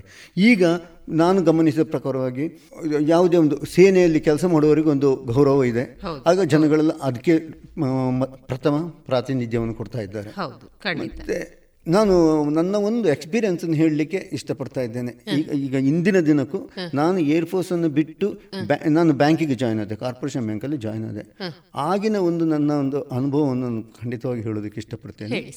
ನಾನು ಜಾಯ್ನ್ ಆದ ಟೈಮಲ್ಲಿ ನಾನು ಮಂಗಳೂರಲ್ಲಿ ಹೆಡ್ ಆಫೀಸಲ್ಲಿ ಜಾಯ್ನ್ ಆದ್ದು. ಆವಾಗ ಕೆಲಸ ಮಾಡ್ತಿರ್ಬೇಕಾದ್ರೆ ನನ್ನ ಜೊತೆ ನನ್ನ ಪಕ್ಕದಲ್ಲಿ ಒಬ್ಬ ಕೆಲಸ ಮಾಡ್ತಾ ಇದ್ದ, ಬಹುಶಃ ಕ್ಲರಿಕ್ ಆಗಿದ್ನೋ ಗ್ರೂಪ್ ಡಿ ಇದ್ನೋ ನನಗೆ ಸರಿಯಾದ ಮಾಹಿತಿ ಇಲ್ಲ, ಬಟ್ ಅವನು ವಿಕಲಾಂಗ, ಕಣ್ಣು ಕಣ್ಣು ಕಾಣಿಸದಂಥ ವ್ಯಕ್ತಿ. ಅವನು ಯಾವತ್ತು ನನ್ನನ್ನು ಮಾತಾಡ್ಸೋಕೆ, ಓ ದಯಾನಂದ ಜಿ ಬನ್ನಿ, ಹಾಗೆ ಹೀಗೆ ಒಂದು ಗೌರವಪೂರ್ವಕವಾಗಿ ಮಾತಾಡ್ತಾ ಇದ್ದ. ಹೀಗೆ ಮಾತಾಡ್ಸೋದಾಣ ಒಂದು ಹದಿನೈದು ದಿನ ಕಳೆದಿರ್ಬೋದು. ಅವನಿಗೆ ಆವಾಗ ಯಾವುದೋ ಒಂದು ಮಾತಿನಲ್ಲಿ ನಾನೊಬ್ಬ ಎಕ್ಸರ್ವೀಸ್ ಮ್ಯಾನ್ ಗೊತ್ತಾಯಿತು. ಕೂಡಲೇ ಅವನು ಹೇಳಿದ್ದೇನೆಂದರೆ, ಓ ಇರು ಮಾಜಿಯಾ? ಅವನ ಟೋನೇ ಚೇಂಜ್ ಆಯಿತು. ನನಗೆ ಆಶ್ಚರ್ಯ, ರೇ ಇಷ್ಟೊತ್ತಿಗಿದ್ದನು ಮಾಜಿ ಅಂದ ಕೂಡಲೇ ಏನಷ್ಟು ಡೌನಾ ಅಂತ. ನೆಕ್ಸ್ಟ್ ಡೇ ನಾವು ನಾನು ಏಕವಚನದಲ್ಲಿ ಮಾತಾಡಲಿಕ್ಕೆ ಶುರು ಮಾಡಿದ.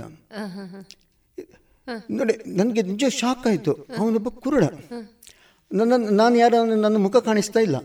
ನಾನು ಎಷ್ಟು ನನ್ನ ಏಜೆಂದ ಅವನಿಗೆ ಸಾಕಷ್ಟು ಸೀನಿಯರ್ ಇದ್ದೆ, ಅವನಿಗೆ ಕಾಣಿಸೋದಿಲ್ಲ ನೋಡಿ. ಆದರೆ ಅವನನ್ನು ಏಕವಚನ ಯಾಕೆ ಕರೆದ? ಸಮಾಜದಲ್ಲಿ ಒಬ್ಬ ಮಾಜಿ ಸೈನಿಕನಿಗೆ ಏನು ಗೌರವ ಇದೆ ಅನ್ನೋದು ಅವನ ಮಾತಿನಿಂದ ನಾನು ಅರ್ಥ ಮಾಡ್ಕೊಳ್ಬೋದು. ಅಂದರೆ ಮಾಜಿ ಸೈನಿಕ ಅಂದರೆ ಅವರ ಲೆಕ್ಕದಲ್ಲಿ ದೇಶ ಕಾದ ಮನುಷ್ಯ ಇನ್ನು ನಮ್ಮ ಬಾಗಿಲು ಕಾಯಲಿಕ್ಕೆ.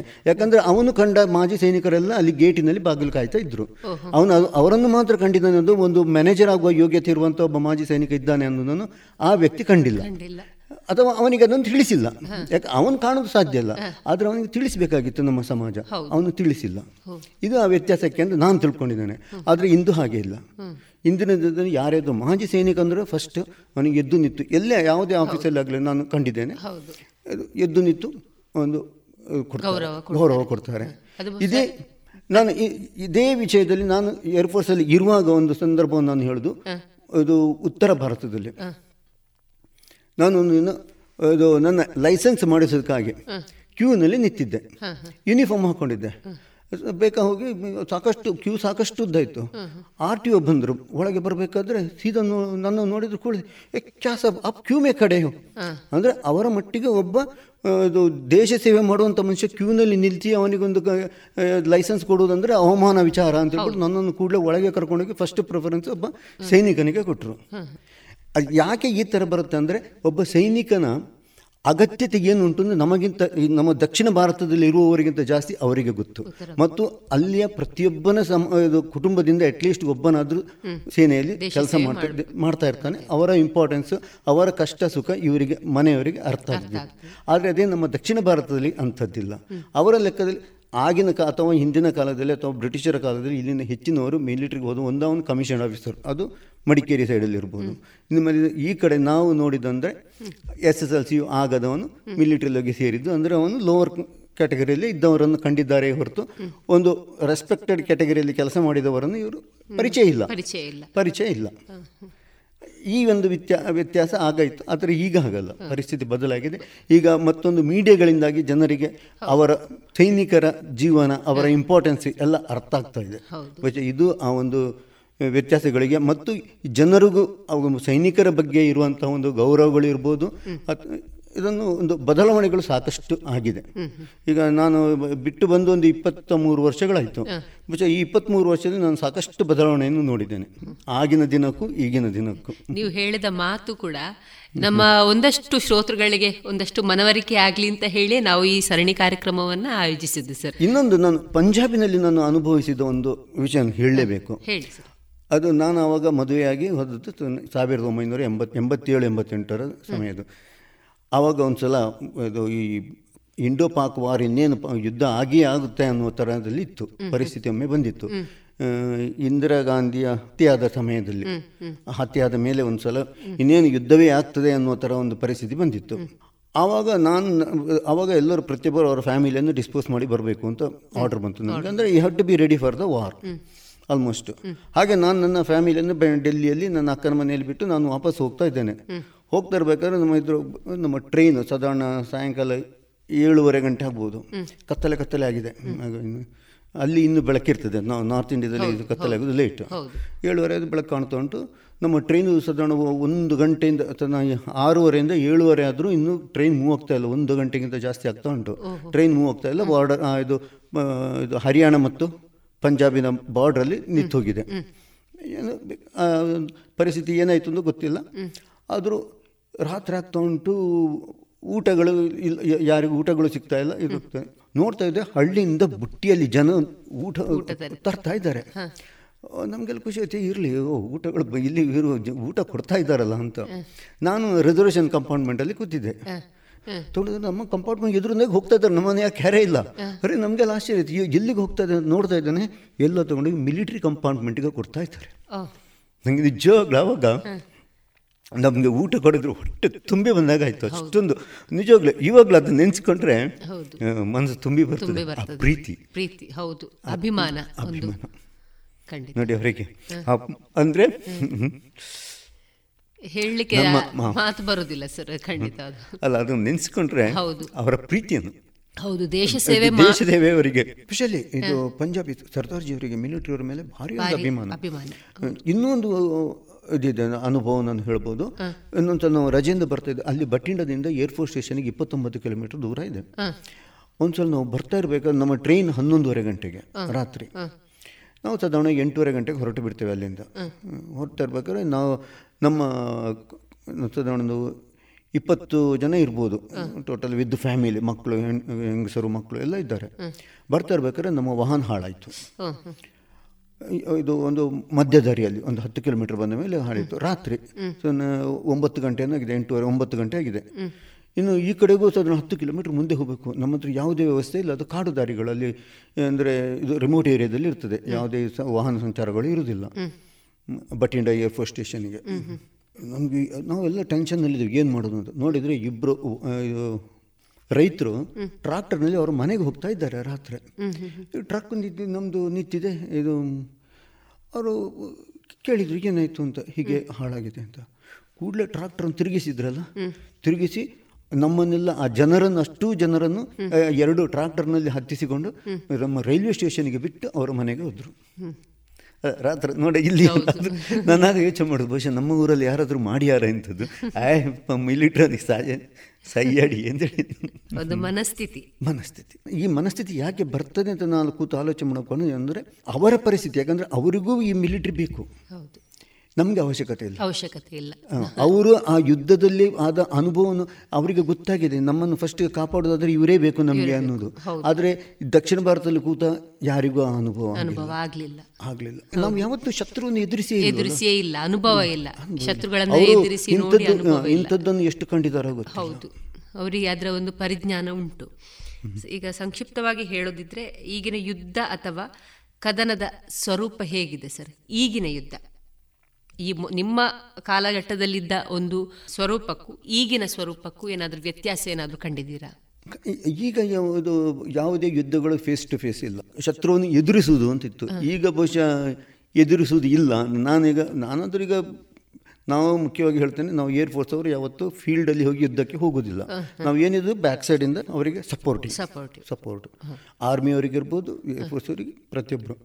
ಈಗ ಅಲ್ಲಿ ಯುದ್ಧಕ್ಕೆ ಹೋಗೋರು ನಮ್ಮಲ್ಲಿ ಇದು ನಮ್ಮ ಇಡೀ ಸೈನ್ಯದ ಹತ್ತು ಪರ್ಸೆಂಟ್ ಕೂಡ ಆ್ಯಕ್ಚುಯಲ್ ಅದು ಯುದ್ಧವನ್ನು ಮಾಡೋದಿಲ್ಲ.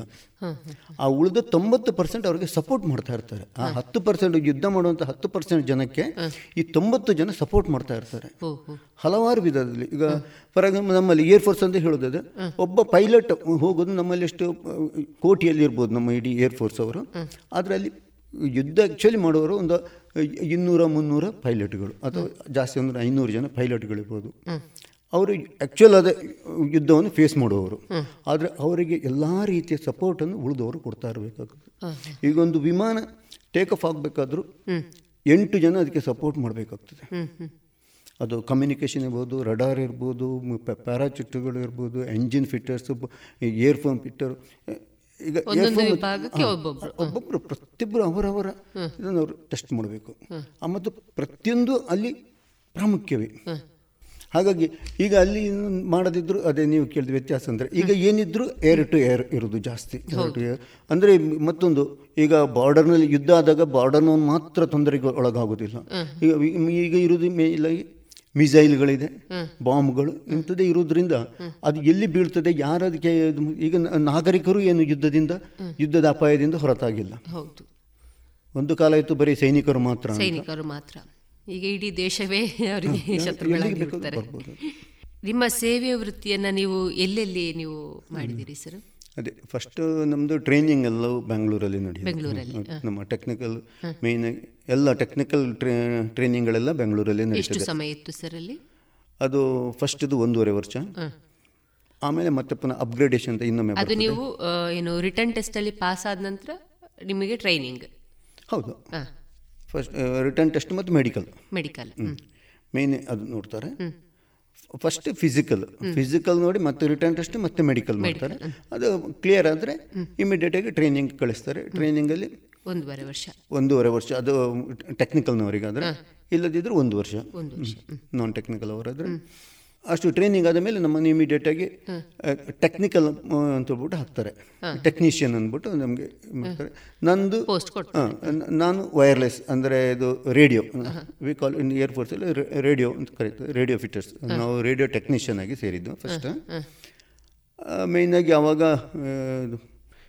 ಟೆಲಿಪ್ರಿಂಟರ್ ಅಂತಿತ್ತು, ಆವಾಗ ಮೇಯ್ನಾಗಿ ಟೆಲಿಪ್ರಿಂಟರ್ ಆಪ್ರೇಟರಾಗಿ ನಾವು ಆಗಬೇಕಿತ್ತು. ಅದು ನಾನು ಫಸ್ಟಿಗೆ ಲಕ್ನೋದಲ್ಲಿ ಹಾಕಿದ್ದೆ. ಲಕ್ನೋದಲ್ಲಿ ಹಾಂ ಲಕ್ನೋದಲ್ಲಿ ನಾನು ಒಂದು ವರ್ಷ ಇದ್ದೆ. ಆಮೇಲೆ ಮತ್ತೆ ಪುನಃ ನಮಗೆ ಅಡ್ವಾನ್ಸ್ ಟ್ರೈನಿಂಗ್ಗೆ ಪುನಃ ಬಂತು, ಕನ್ವರ್ಷನ್ ಅಂತ ಕರಿತೀವಿ ಅದನ್ನು, ಅಡ್ವಾನ್ಸ್ ಟ್ರೈನಿಂಗ್. ಅದು ಪುನಃ ಒಂದು ವರ್ಷ. ಅದಾದ್ರೆ ಹೇಗೆ ಈಗ ಒಂದು ವರ್ಷ ನಿಮ್ಮ ಒಂದು ವೃತ್ತಿಯ ಅನುಭವದ ಮೇರೆಗೆ ವಾಪಸ್ ಟ್ರೈನಿಂಗ್ ಆ ಥರ ಹೋಗ್ತಾ ಇರ್ತದೆ. ಹೌದು, ಅದು ಮತ್ತೆ ಅದು ಅವರ ಆಪ್ಷನ್. ಈಗ ನನಗೆ ಬೇಡ ಅಂದರೆ ಇರ್ಬೋದು, ಇಲ್ಲ ನಾನು ಐ ವಿಲ್ ಕಂಟಿನ್ಯೂಸ್ ಟೆಕ್ನಿಷಿಯನ್ ಆಗಿ ಕಂಟಿನ್ಯೂ ಮಾಡ್ತಾನೆ ಅಂದರೆ we can reject it. If you join it then you will be ಹಚ್ ಏರ್ಫೋರ್ಸ್ ಅಂತ ಫಿಟ್ಟರ್ ಅಂತ ಕರಿತೀವಿ ಅದರ. But actually after that one it is a technician, ಅಷ್ಟರವರೆಗೆ ಅವನು ಆಪರೇಟರ್ ಆಪರೇಟರ್ ಹ್ಞೂ ಇನ್ನೀಗ ಆ್ಯಕ್ಚುಲಿ ಅಂದರೆ ವಿ ಮೇಂಟೈನ್ ಆಲ್ ಮೇಂಟೆನೆನ್ಸಿಗೆ ಹಾಕ್ತಾರೆ. ಆ ಒಂದೂವರೆ ವರ್ಷದ training is equal to a diploma. ನಮಗೆ ಡಿಪ್ಲೊಮಾ ಸರ್ಟಿಫಿಕೇಟ್ ಕೊಡ್ತಾರೆ, ಇವರು ಡಿಪ್ಲೊಮಾ ಏನು ಟೆಲಿಕಮ್ಯುನಿಕೇಷನ್ ಅಂದ್ಬಿಟ್ಟು. ಈಗ ನಾವು ಈಗ ಟೆಲಿಕಮ್ಯುನಿಕೇಶನ್ ಅಂತ ಹೇಳಿ ಒಂದು ಡಿಪ್ಲೊಮಾ ಕೋರ್ಸ್ ಈಗ ಮಾಡ್ತೇವೆ, ಅದೇ ತರಹದ ಕೋರ್ಸ್ ಅನ್ನೇ ಅಲ್ಲ, ಸ್ವಲ್ಪ ಬೇರೆ ಸೇಮ್. ಆದರೆ ನಮ್ಗೇನು ಮಾಡ್ತಾರೆ ಬರೀ ಇಲ್ಲಿ ಮಿಲಿಟರಿಗೆ ಯೂಸ್ ಆಗುವಾಗೆ. ಹೌದು, ಎಲ್ಲ ಅದೇ ಕೊಟ್ಟಿರ್ತಾರೆ. ನಮ್ಮ ಬೇಸಿಕ್ ನಾವು ಅದನ್ನೇ ಕಲ್ತಿರ್ಬೇಕು, ಯಾಕಂದರೆ ನಾವು ಪಿ ಯು ಸಿಯಲ್ಲಿ ಏನು ಕಲ್ತಿರ್ತೀವಿ ಆಲ್ಮೋಸ್ಟ್ ಅದೇ ರಿಪೀಟ್ ಆಗಿರ್ತದೆ ಅಲ್ಲಿ. ಬಟ್ ಸ್ವಲ್ಪ ಅಡ್ವಾನ್ಸ್ ಆಗಿ ಮತ್ತು ಮೇಯ್ನಾಗಿ ನಮಗೆ ಏರ್ಫೋರ್ಸಲ್ಲಿ ಎಷ್ಟು ಟೆಕ್ನಿಕ್ ಇದು ಇನ್ಸ್ಟ್ರೂಮೆಂಟ್ ಯೂಸ್ ಮಾಡ್ತೇವೆ ಅದನ್ನೆಲ್ಲವೂ ನಮಗಲ್ಲಿ ಹೇಳ್ಕೊಡ್ತಾರೆ. ಅದನ್ನೆಲ್ಲ ರಿಪೇರಿ ಮಾಡೋದು ನಮ್ಗೆ ಗೊತ್ತಿರಬೇಕು. ಅದು ಮೇಯ್ನಾಗಿ ಏನಾಗ್ತದೆ, ಫಾರಿನ್ನಿಂದ ಬಂದದ್ದು ಇರ್ತದೆ ಹೆಚ್ಚಾಗಿ, ರಷ್ಯಾದಿಂದ ಇರ್ಬೋದು, ಅಮೇರಿಕಾದಿಂದ ಇರ್ಬೋದು. ಆಮೇಲೆ ಅಪ್ಗ್ರೇಡೇಷನ್ಸ್ ಇವನ್ ನಮಗೆ ಇದು microwave, I was specialist in microwave specialist ಇದ್ದರೆ. ಆಮೇಲೆ ನನಗೆ ಕಂಪ್ಯೂಟರ್ಗೆ ಅಪ್ಗ್ರೇಡ್ ಆಯಿತು. Even trained from the H C L company. First H C L H C L company start ಆದ್ದು ಆವಾಗ ನಾನು ಏರ್ಫೋರ್ಸ್ ಇರೋ ಟೈಮಲ್ಲಿ ಫಸ್ಟ್ ಕಂಪ್ಯೂಟರ್ ಅದು ಪಿ ಸಿಗಳು ಸ್ಟಾರ್ಟ್ ಆದವು. ಆವಾಗ ಇನ್ನೂ ಹೊರಗೆ ಇನ್ನೂ ಪಿ ಸಿಯನ್ನು ನೋಡಿದವರಿಲ್ಲ. ಆವಾಗ ಎಚ್ ಸಿ ಎಲ್ ಕಂಪನಿ ಏರ್ಫೋರ್ಸಿಗೆ ಫಸ್ಟ್ ಸಪ್ಲೈ ಮಾಡ್ತೀವಿ. ಆವಾಗ ಅದರಲ್ಲೂ ನಾವು ಅಂದರೆ ನಮಗೆಲ್ಲರಿಗಿತ್ತಂದ್ರೆ ಒಂದು ಕಂಪ್ಯೂಟರ್ ಅಂತ ಕೊಟ್ಟರೆ ಅದರಲ್ಲಿ ಒಂದು ಐ ಸಿ ಅಥವಾ ಒಂದು ಚಿಪ್ ಹಾಳಾಗಿದ್ದರೆ ಆ ಪರ್ಟಿಕ್ಯುಲರ್ ಚಿಪ್ಪನ್ನು ರಿಪೇರಿ ಮಾಡಿ ರಿಪೇರಿ ಮಾಡಲಿಕ್ಕೆ ಸಾಧ್ಯ ಇಲ್ಲ, but we have to identify this is zone so chip is faulty ಅಂತ ಅದನ್ನು ರಿಪ್ಲೇಸ್ ಮಾಡೋಷ್ಟು ನಮಗೆ ಟ್ರೈನಿಂಗ್. ಲಕ್ನೋದಲ್ಲಿ ನೀವು ವೃತ್ತಿಯನ್ನು ಆದಮೇಲೆ ಮುಂದೆ ಮುಂದೆ ನನಗೆ ಇದಾದ ಮೇಲೆ ನನ್ನನ್ನು ಬಟಿಂಡಕ್ಕೆ ಟ್ರಾನ್ಸ್ಫರ್ ಆಯಿತು. ಅಲ್ಲಿ ಅದೇ ನಾನು ಇದು ಅದು ಮೈಕ್ರೋವೇವಲ್ಲಿ ಸ್ಪೆಷಲಿಸ್ಟಾಗಿ ಟ್ರೈನಿಂಗ್ ಆದಮೇಲೆ ಮೈ ಮೈಕ್ರೋವೇವ್ದಕ್ಕೆ ನನಗೆ ಬಟಿಂಡಕ್ಕೆ ಹಾಕಿದ್ರು. ಅಲ್ಲಿ ಬಟ್ ಅದಕ್ಕೆ ಮೈಕ್ರೋವೇವ್ಗೆ ಸ್ಪೆಷಲೈಸ್ಡ್ ಟ್ರೈನಿಂಗ್ ಆಯಿತು. ಆಮೇಲೆ ಅಲ್ಲಿಂದ ನನಗೆ ರಾಜಸ್ಥಾನದಲ್ಲಿ ಟ್ರಾನ್ಸ್ಫರ್ ಆಯಿತು. ರಾಜಸ್ಥಾನದ ಪ್ಲೇಸ್ ಜೋಧಪುರದಲ್ಲಿ, ಅಲ್ಲಿ ಮೂರು ವರ್ಷ ಇದೆ. ಅಲ್ಲಿ ಅದು ಇನ್ನೊಂದು ಥರದ ಎಕ್ಸ್ಪೀರಿಯನ್ಸ್. ಅಲ್ಲಿ ಅದು ಮೊಬೈಲ್ ಕಮ್ಯುನಿಕೇಷನ್. ಮೊಬೈಲ್ಗೆ ನಾರ್ಮಲಿ ನಮಗೇನಿಲ್ಲ, ಪ್ರತಿ ತಿಂಗಳು ನಾವೊಂದು ಬಾರ್ಡರ್ಗೆ ಹೋಗಬೇಕು. ಅದು ಮೊಬೈಲ್ ಅಂದರೆ ಅಲ್ಲಿ ಹೋಗೋದು ಕೂಡಲೇ ನಮ್ಮ ಇದನ್ನು ಇನ್ಸ್ಟಾಲ್ ಮಾಡಬೇಕು. ಅವರು ಟೈಮ್ ಕೊಡ್ತಾರೆ, ಇಂತಿಷ್ಟು ಟೈಮ್ ಒಳಗೆ ನೀವು ಇಂಥ ಅವ್ರೇನಿಲ್ಲ ಲ್ಯಾಟಿಟ್ಯೂಡ್ ಮತ್ತು ಇದು ಪ್ಲೇಸ್ ಪಾಯಿಂಟ್ ಔಟ್ ಮಾಡಿ ಕೊಡ್ತಾರೆ. ಅದನ್ನು ನಾವು ಮ್ಯಾಪಲ್ಲಿ ಫೈಂಡ್ ಔಟ್ ಮಾಡಿ ಅಲ್ಲಿ ಹೋಗಿ ನಮ್ಮ ಇನ್ಸ್ಟ್ರೂಮೆಂಟನ್ನು ಅರೆಕ್ಟ್ ಮಾಡಿ ಅದು ನಾವು ಕಮ್ಯುನಿಕೇಷನ್ ಡೆಲ್ಲಿ ಜೊತೆ ನಾವು ಕಮ್ಯುನಿಕೇಷನ್ ಮಾಡಬೇಕು. ಯಾಕಂದರೆ ಯುದ್ಧ ಟೈಮಲ್ಲಿ ಎಲ್ಲೆಲ್ಲಿ ಎಲ್ಲೆಲ್ಲ ಬೇಕಾಗ್ತದೆ. ಬಾರ್ಡ್ರಲ್ಲಿ ನಾವು ಹೋಗಿ ನಮ್ಮ ಇದು ಪರ್ಮನೆಂಟಾಗಿ ನಮಗೆ ಎಲ್ಲ ಕಡೆ ಹಾಕ್ಲಿಕ್ಕೆ ಬರೋದಿಲ್ಲ. ಎಲ್ಲೆಲ್ಲಿ ಬೇಕೋ ಅಲ್ಲಿಗೆ ಈ ಮೊಬೈಲ್ ಇದು it is called mobile communication. ಇದು they are the tropo communication ಅಂತ ನಾವು ಕರಿತಾ ಇದ್ವಿ. ಬಟ್ ಮೊಬೈಲ್ ಅದು ಅದರಲ್ಲೂ ಹಾಗೆ ನಾನು ಸಾಧಾರಣ ಮೂರು ವರ್ಷ ಇದ್ದೆ. ಅಲ್ಲಿನ ನಂತರ ಅದೇ ನನಗೆ ಕಂಪ್ಯೂಟ್ರಲ್ಲಿ ಇದೆ ಪಿ ಸಿಯಲ್ಲಿ ಸ್ಪೆಷಲೈಸ್ಡ್ ಟ್ರೈನಿಂಗ್ ಆಯಿತು. ಆಮೇಲೆ ಡೆಲ್ಲಿಯಲ್ಲಿ ಅಲ್ಲಿ ಒಂದು ಸರ್ವಿಸ್ ಸೆಂಟರ್ ಇತ್ತು, ಎ ಎಮ್ ಎಸ್ ಸಿ ಅಂತ ಕರೀತಾರೆ, air force maintenance and communication centre ಅಂದ್ಬಿಟ್ಟು. ಅಲ್ಲಿ ನನ್ನ ಕೊನೆಯ ಸರ್ವಿಸ್ ಅಲ್ಲೇ ಮಾಡಿದೆ. ಅಲ್ಲಿ ನಾನು ಮೂರು ವರ್ಷ ಇದ್ದೆ. ಅಲ್ಲಿ ಮೂವತ್ಮೂರು ವರ್ಷದಲ್ಲಿ ನೀವು ಅಲ್ಲಿಂದ ರಿಟೈರ್ಡ್ ಆಗಿ ವೃತ್ತಿಯಿಂದ ಸೇನೆ ವೃತ್ತಿಯಿಂದ ನೀವು ನಿವೃತ್ತಿಯನ್ನು ಪಡ್ಕೊಂಡ್ರಿ. ಅದಾಗಿ ನೀವು ಎಷ್ಟು ವರ್ಷದ ಅಂತರದಲ್ಲಿ ನೀವು ನಿಮ್ಮ ಮುಂದಿನ ಹಂತದ ಒಂದು ಏನು ವೃತ್ತಿಯನ್ನು ಆರಂಭಿಸಿದ್ರಿ? ಅದೇ ಬಂದು ಆ ಸಲ ನಾನು ಬಂದಾಗ ಬ್ಯಾಂಕಿಗೆ ಟ್ರೈ ಮಾಡಿದೆ. ಅದರಲ್ಲಿ ನನಗೆ ಇಂಟರ್ವ್ಯೂನಲ್ಲಿ ರಿಟರ್ನ್ ಟೆಸ್ಟ್ ಪಾಸ್ ಆಗಿದೆ, ಅದು ಇಂಟರ್ವ್ಯೂನಲ್ಲಿ ಪಾಸ್ ಆಗಲಿಲ್ಲ. ಆಮೇಲೆ ನಾನು ಬೆಂಗಳೂರಲ್ಲಿ ಸೆಟ್ಲ್ ಆಯಿತು. ಬೆಂಗಳೂರಲ್ಲಿ ನನಗೊಂದು ಸಾಫ್ಟ್ವೇರ್ ಕಂಪೆನಿಯಲ್ಲಿ ಒಂದು ಸ್ಟಾರ್ಟಪ್ ಕಂಪೆನಿ ಇತ್ತು. ಅದು ಆ ಸಾಫ್ಟ್ವೇರ್ ಕಂಪೆನಿಯಲ್ಲಿ ನನಗೆ ಕಮ್ಯುನಿಕೇಷನ್ ಇದನ್ನು ಇಂಟರ್ನೆಟ್ ಮೇಂಟೆನೆನ್ಸ್ ಕೆಲಸ ಮಾಡ್ತಾ ಇದ್ದೆ. ನಾಲ್ಕು ವರ್ಷ ಅಲ್ಲಿದ್ದೆ. ನನಗೆ ಈಗ ಅನ್ನಿಸ್ತದೆ ನನ್ನ ಲೈಫಲ್ಲಿ ಬಹುಶಃ ನಾನು ಮಾಡಿದ ಮಿಸ್ಟೇಕ್ ಅಂದರೆ ಅಲ್ಲಿಂದ ಬಿಟ್ಟು ಬ್ಯಾಂಕಿಗೆ ಜಾಯ್ನ್ ಆದ್ದು. ಆವಾಗ ಅಂದರೆ ನಮಗೊಂದು ಹಸ ಟೆಕ್ನಿಕಲ್ ನಿಜವಾಗಿ ತುಂಬ ಇತ್ತು. ನಾ ನಾ ಆವಾಗ ಏನಾಗಿತ್ತು ಅಂದರೆ ಬ್ಯಾಂಕಿನಲ್ಲಿ ಟೆಕ್ನಿಕಲ್ ತುಂಬ ಕಂಪ್ಯೂಟರ್ ಇಂಟ್ರೊಡ್ಯೂಸ್ ಆಗ್ತಾ ಇತ್ತು. ಆವಾಗ ನಾನು ಇಲ್ಲೂ ನಮಗೆ ಸ್ಕೋಪ್ ಇರ್ಬೋದು ಅಂತ ತಿಳ್ಕೊಂಡೆ. ಬಟ್ ಬ್ಯಾಂಕಿನಲ್ಲಿ ಅದನ್ನು ಔಟ್ಸೈಡ್ ಕಂಪನಿಗಳಿಗೆ ಹ್ಯಾರ್ ಮಾಡಿರ್ತಾರೆ. ನಾವೇನಿದ್ರೂ ಆಪರೇಟರ್ಸ್ ಅಷ್ಟೇ, ನಮ್ಮ ಕಂಪ್ಯೂಟರನ್ನು ನಾವೇ ಮೇಂಟೈನ್ ಮಾಡುವಂಥ ಅವಶ್ಯಕತೆ ಇರೋದಿಲ್ಲ. ಅಲ್ಲಿ ಹಾಗಲ್ಲ, ನಾನು ಮೇಂಟೈನ್ ಮಾಡ್ತಾ ಇದ್ದೆ. ಪ್ರಸ್ತುತ ಇರುವಂತಹ ಈ ಮಾಜಿ ಸೈನಿಕ ಸಂಘದ ಅಗತ್ಯತೆ ಏನಾದರೂ ಇದೆಯಾ ಸರ್? ಮನುಷ್ಯನಿಗೆ ಒಬ್ಬ ಸಂಘ ಜೀವಿ, ಅವರಿಗೊಂದು ಸಂಘ ಬೇಕೇ, ಸಂಘಟನೆ ಬೇಕೇ ಬೇಕು. ಇಲ್ಲ ಅಂದರೆ ಅವರನ್ನು ಕೇಳುವವರಿಲ್ಲ.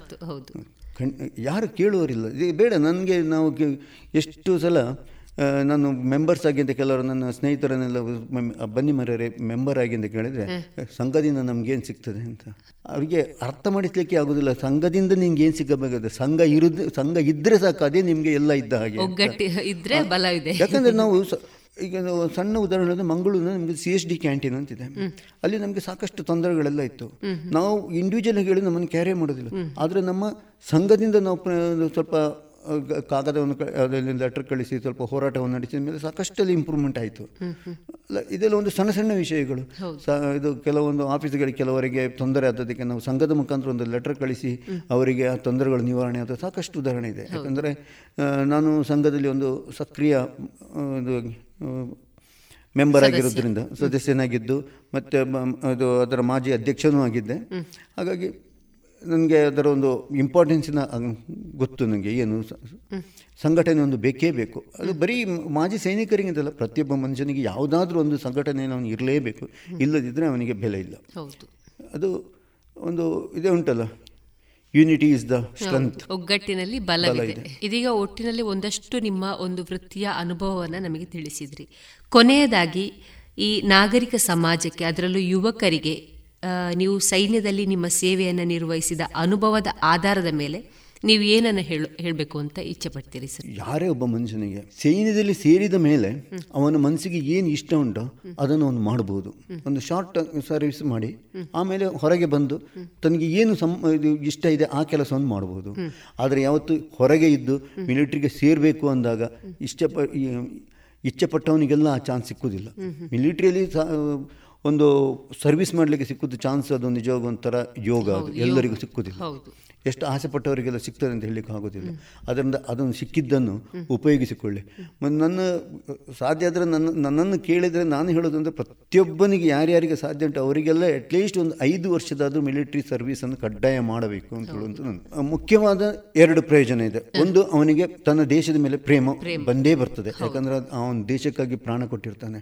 ಇನ್ನೊಂದು, ಅವನೊಂದು ಶಿಸ್ತು, ತನ್ನಷ್ಟಕ್ಕೆ ಆ ಶಿಸ್ತು ಹೇಳದೇ ಬಂದಿರ್ತದೆ. ಮತ್ತೊಂದು, ಹಣದ ವ್ಯಾಮೋಹ ಕಡಿಮೆ ಹೋಗ್ತದೆ ಅಂತ ನಾನು ಹೇಳೋದಿಲ್ಲ, ಯಾಕಂದರೆ ಕೆಲವದು ಕೆಲವರ ರಕ್ತದಲ್ಲಿದ್ದ ಹಾಗೆ, ಆದರೆ ಖಂಡಿತವಾಗಿ ಕಡಿಮೆ. ಅವನ ಮನ ಪರಿವರ್ತನೆ ಆಗಿರ್ತದೆ ಆಗಿರ್ತದೆ. ಮತ್ತು ಈಗ ಯಾವ್ದು ನಾನು ಇನ್ನೊಂದ್ಸಲ ಹೇಳಿದೆ ಏನಂದರೆ, ಎಲ್ಲದಕ್ಕೂ ನಾವು ನಮ್ಮ ಪರಿಸರ ಕಾರಣ ಅಂತ. ಯಾಕಂದರೆ ಅವ ಇದ್ದ ಪ ಪರಿಸರದಲ್ಲಿ ಅವನಿಗೆ ಹಣದ ವ್ಯಾಮೋಹ, ಅಲ್ಲಿ ಹಣದ ಬೆಲೆಯೇ ಇಲ್ಲ.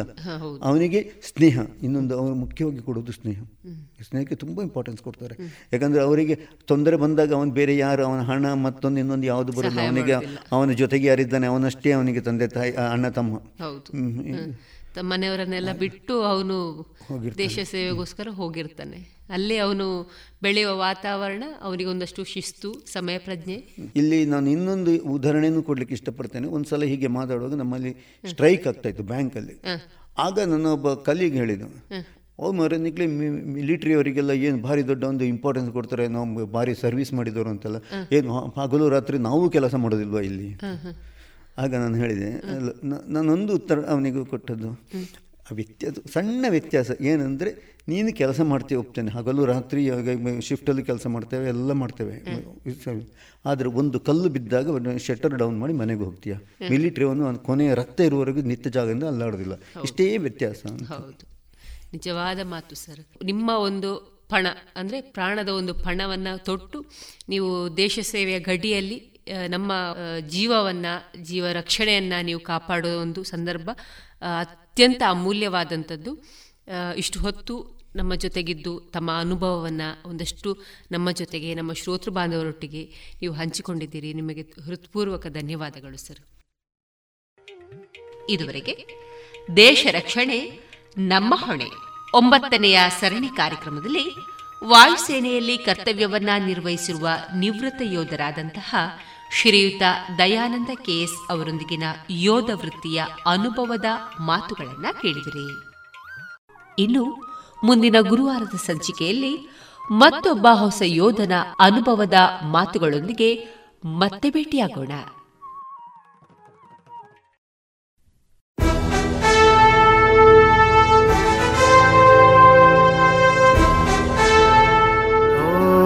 ದೇವ ದೇವ ದೇವಾನ ಕೈ ಮುಗಿವೆ, ನಮ್ಮನ್ನು ಕಾಯುವ ಸೈನ್ಯದ ಕಡೆಗೆ. ದೇಶ ರಕ್ಷಣೆ ನಮ್ಮ ಹೊಣೆ ಪ್ರೇರಣಾದಾಯಕ ಸರಣಿ ಕಾರ್ಯಕ್ರಮ. ರಾತ್ರಿ ಹಗಲಿನ ಸೆಣಸಾಟ ನಮ್ಮಯ ರಕ್ಷಣೆ ಹಠ, ಭಯವೇ ಮರೆತಿರುವ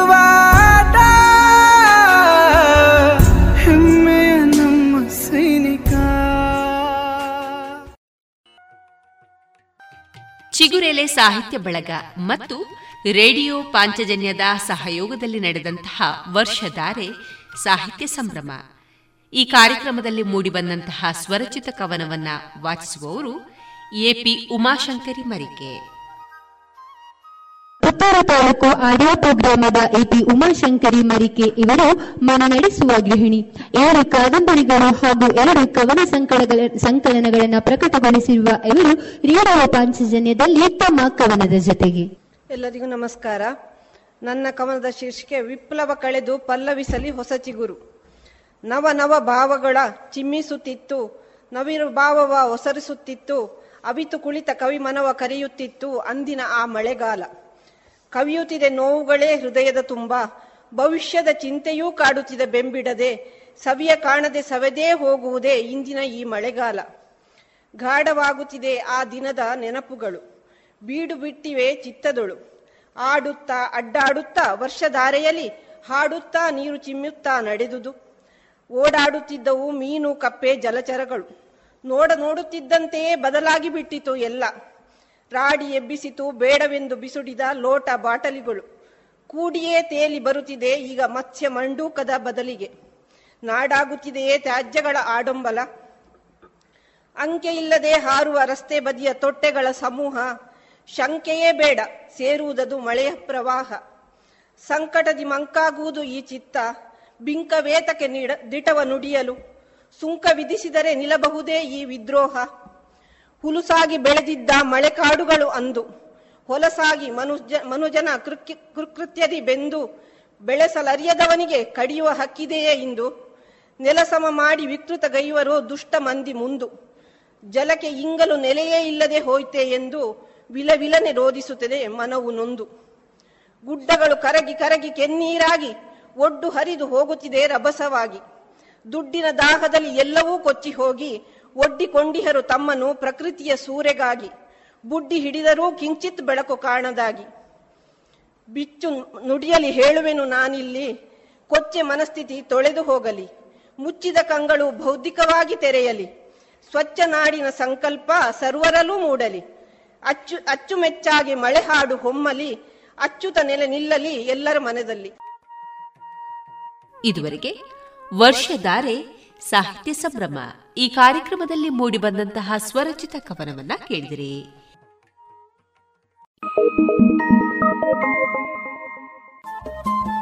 ರೇಡಿಯೋ ಪಾಂಚಜನ್ಯ ತೊಂಬತ್ತು ಬಿಂದು ಎಂಟು ಎಫ್ಎಂ ಸಮುದಾಯ ಬಾನುಲಿ ಕೇಂದ್ರ ಪುತ್ತೂರು. ಇದು ಜೀವ ಜೀವದ ಸ್ವರ ಸಂಚಾರ.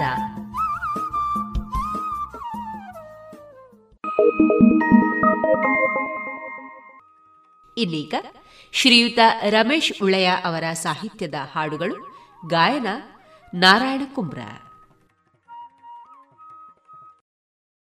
ಕವಿತೆದ ಪುದರು ಬೆನ್ನಿದ ಗಮ್ಮತ್ತು. ಜಿರಿ ಜಿರಿ ಜೋರು ಜತ್ತೊಂದು ನೀರೆ ಮತ್ತೊಂದು ಬರ್ಸ ನಮ ಊರುಗು. ಜಿರಿ ಜಿರಿ ಜೋರು ಜತ್ತೊಂದು ನೀರೆ ಪತ್ತೊಂದು ಬರ್ಸ ನಮ ಊರುಗು. ಕಾಡದ ಗಜವು ಗುಡ್ಡೆದ ಬಜವು ಸೇರಿಂಡು ಪರಿಪುಣ ಕೈತಾರುಗು, ಸೇರಿಂಡು ಪರಿಪುಣ ಕೈತಾರುಗು.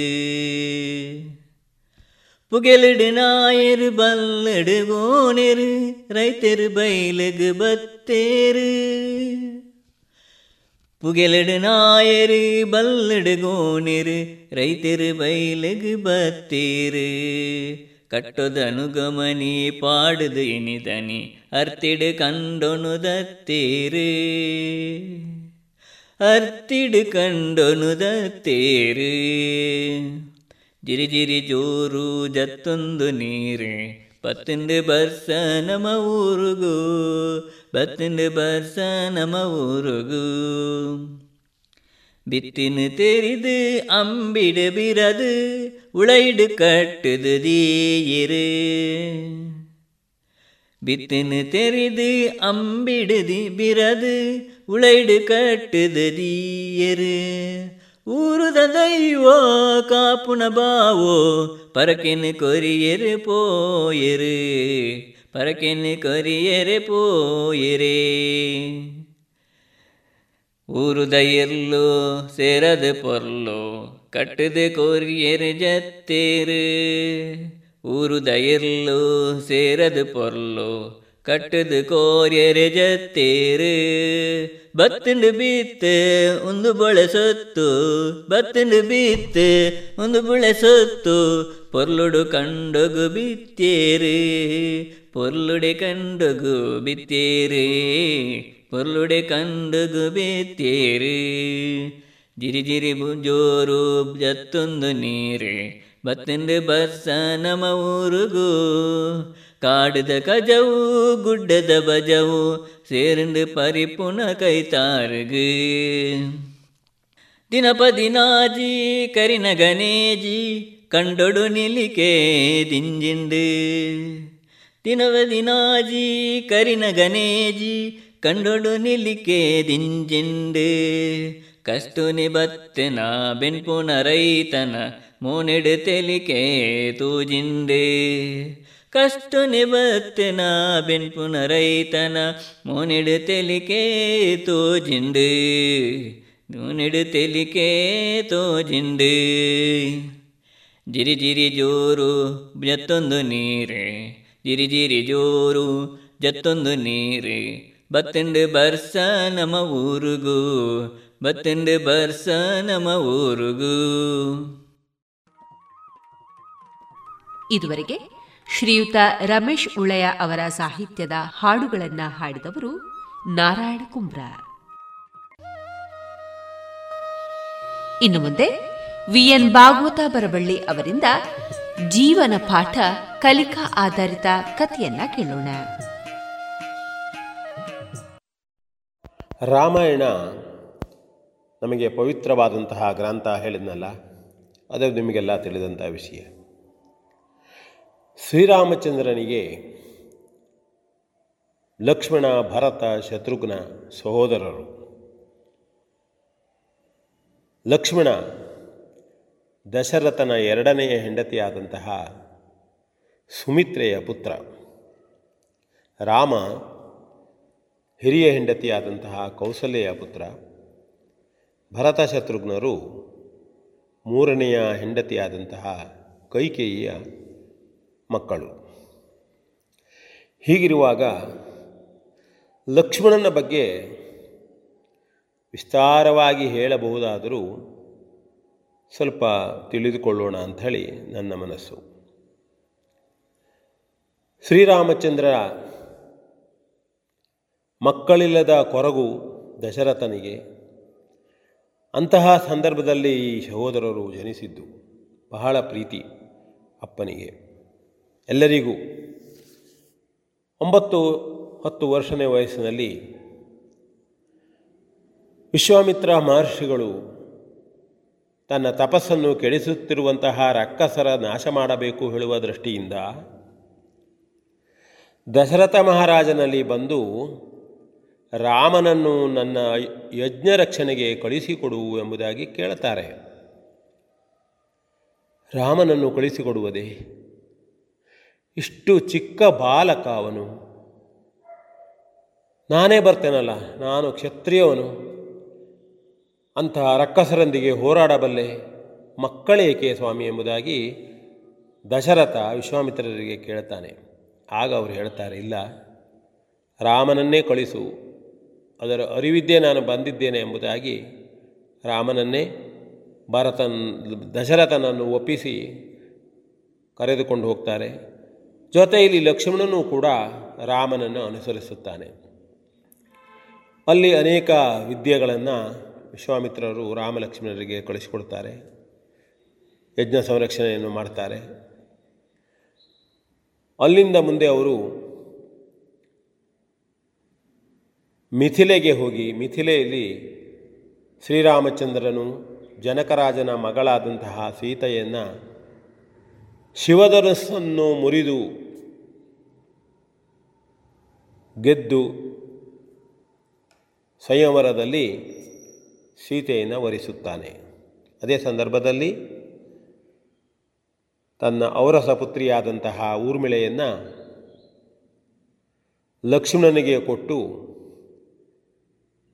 ಜನಕರಾಜನು ವಿವಾಹ ಮಾಡ್ತಾನೆ. ಸೀತೆ ರಾಮನಿಗೆ, ಊರ್ಮಿಳೆ ಲಕ್ಷ್ಮಣನಿಗೆ ಕೊಟ್ಟು ತನ್ನ ತಮ್ಮನ ಮಕ್ಕಳಾದಂತಹ ಮಾಂಡವಿ, ಶ್ರುತಕೀರ್ತಿಯರನ್ನು ಭರತ ಮತ್ತು ಶತ್ರುಘ್ನರಿಗೆ ವಿವಾಹ ಮಾಡಿ ಕೊಡ್ತಾನೆ. ಮನೆಗೆ ಬರ್ತಾರೆ, ಚಂದವಾಗಿ ಜೀವನವನ್ನು ಮಾಡ್ತಾ ಇರ್ತಾ ಇರ್ತಾರೆ. ಅಂತಹ ಸಂದರ್ಭದಲ್ಲಿ ದಶರಥ ರಾಜ ಶ್ರೀರಾಮಚಂದ್ರನಿಗೆ ಅಯೋಧ್ಯೆಯ ಪಟ್ಟವನ್ನು ಕಟ್ಟಬೇಕು ಎನ್ನುವಂತಹ ವಿಚಾರ ಮಾಡಿದಾಗ ಕೈಕೇಯಿ ಮಂಥರೆಯ ಮಾತನ್ನು ಕೇಳಿ ದಶರಥನಲ್ಲಿ ಹೇಳ್ತಾಳೆ. ಹಿಂದೊಮ್ಮೆ ತಾನು ಕೊಟ್ಟಂತಹ ಹಿಂದೊಮ್ಮೆ ತನಗೆ ದಶರಥನು ಕೊಟ್ಟಂತಹ ವರದಂತೆ ರಾಮಚಂದ್ರನು ಹದಿನಾಲ್ಕು ವರ್ಷಗಳವರೆಗೆ ವನವಾಸಕ್ಕೆ ಹೋಗಬೇಕು, ಭರತನು ಅಯೋಧ್ಯೆಯ ರಾಜನಾಗಬೇಕು ಎಂಬುದಾಗಿ ಹೇಳ್ತಾಳೆ. ಅದಕ್ಕೆ ದಶರಥನು ತುಂಬ ದುಃಖಿತನಾಗ್ತಾನೆ. ಆದರೆ ರಾಮ ಅದನ್ನು ಅನುಸರಿಸಿ ತಾಯಿಯ ಮಾತನ್ನು ಶಿರಸ ವಹಿಸುತ್ತೇನೆ ಅನ್ನುತ್ತಾ ತಂದೆಯ ಮಾತನ್ನು ನಡೆಸಿಕೊಡುವುದಕ್ಕಾಗಿ ಅರಣ್ಯಕ್ಕೆ ಹೋಗಲು ಸಿದ್ಧನಾಗ್ತಾನೆ. ಆ ಸಂದರ್ಭದಲ್ಲಿ ಕ್ರುದ್ಧನಾದಂತಹ ಲಕ್ಷ್ಮಣ ಬಂದು ಹೇಳ್ತಾನೆ, ಎಲ್ಲಿ ಕೈಕೇಯಿ, ಶಿರಚ್ಛೇದನವನ್ನೇ ಮಾಡ್ತೇನೆ ಎಂಬುದಾಗಿ ಹೇಳ್ತಾನೆ. ಹಾಗೆ ಲಕ್ಷ್ಮಣ ಒಳ್ಳೆಯ ವಿಷಯಕ್ಕೆ ಸ್ವಲ್ಪ ಮುಂಗೋಪಿ. ಅಂಥ ಸಂದರ್ಭದಲ್ಲಿ ಲಕ್ಷ ಶ್ರೀರಾಮಚಂದ್ರ ಅವನನ್ನು ಸಮಾಧಾನ ಮಾಡ್ತಾನೆ. ಸುಮಿತ್ರಾದೇವಿ ಬಂದು ಹೇಳ್ತಾಳೆ ರಾಮನಿಗೆ, ರಾಮ, ಲಕ್ಷ್ಮಣನು ನಿನ್ನೊಡನೆ ಬರುತ್ತಾನಂತೆ. ಆ ತಾಯಿ ನೋಡ್ರಿ, ತನ್ನೋಡ ಜೊತೆಯಲ್ಲಿ ಇರಲಿ ಅಂತ ಹೇಳಿಲ್ಲ. ಎಷ್ಟು ಪ್ರೀತಿ ಇತ್ತು ಆಗಿನ ಸಂದರ್ಭದಲ್ಲಿ, ಸುಮಿತ್ರೆಯ ತಾಯಿಯ ಪ್ರೀತಿ ಎಷ್ಟಿತ್ತು ಅಂದರೆ, ರಾಮನನ್ನೂ ಕೂಡ ತನ್ನ ಮಗನಂತೆಯೇ ನೋಡಿ, ಲಕ್ಷ್ಮಣ ನೀನು ಹೋಗು, ಅಣ್ಣ ಅತ್ತಿಗೆಯರ ಸೇವೆಯನ್ನು ಮಾಡಿ ನೀನು ಉಳಿಯಬೇಕು ಎಂಬುದಾಗಿ ಅವನಿಗೆ ಹೇಳಿದ್ದಲ್ಲದೆ, ಲಕ್ಷ್ಮಣ ಲಕ್ಷ್ಮಣನ ಬಗ್ಗೆ ಶ್ರೀರಾಮ ರಾಮ ನೀನು ಲಕ್ಷ್ಮಣನಲ್ಲಿ ಮುಂಗೋಪವಿದೆ, ಅದನ್ನು ಸ್ವಲ್ಪ ನೋಡಿಕೋ, ಅವನಿಗೆ ಸ್ವಲ್ಪ ಬುದ್ಧಿಯನ್ನು ಹೇಳು, ನಿನ್ನೊಡನೆ ಅವನು ಬರ್ತಾನೆ ಎಂಬುದಾಗಿ ರಾಮ ಸೀತೆಯರೊಂದಿಗೆ ಲಕ್ಷ್ಮಣನನ್ನು ಕಳಿಸಿಕೊಡ್ತಾರೆ. ಲಕ್ಷ್ಮಣ ನಿಜವಾಗಿ ಹೋಗಬೇಕಾದ್ದಿಲ್ಲ. ಅವನು ಅಣ್ಣನಲ್ಲಿ ಬರ್ತೇನೆ ಅಂದಾಗ ರಾಮ ಅವನಿಗೆ ಹೇಳ್ತಾನೆ, ರಾಮ ಲಕ್ಷ್ಮಣ ಅಯೋಧ್ಯೆಯಲ್ಲಿ ಬ ಇರು, ನೀನು ನೀನು ಬರಬೇಕಾದ್ದಿಲ್ಲ, ತಂದೆ ತಾಯಿಯರ ಸೇವೆಯನ್ನು ಮಾಡಿಕೊಂಡು ಅಯೋಧ್ಯೆಯಲ್ಲೇ ಇರು.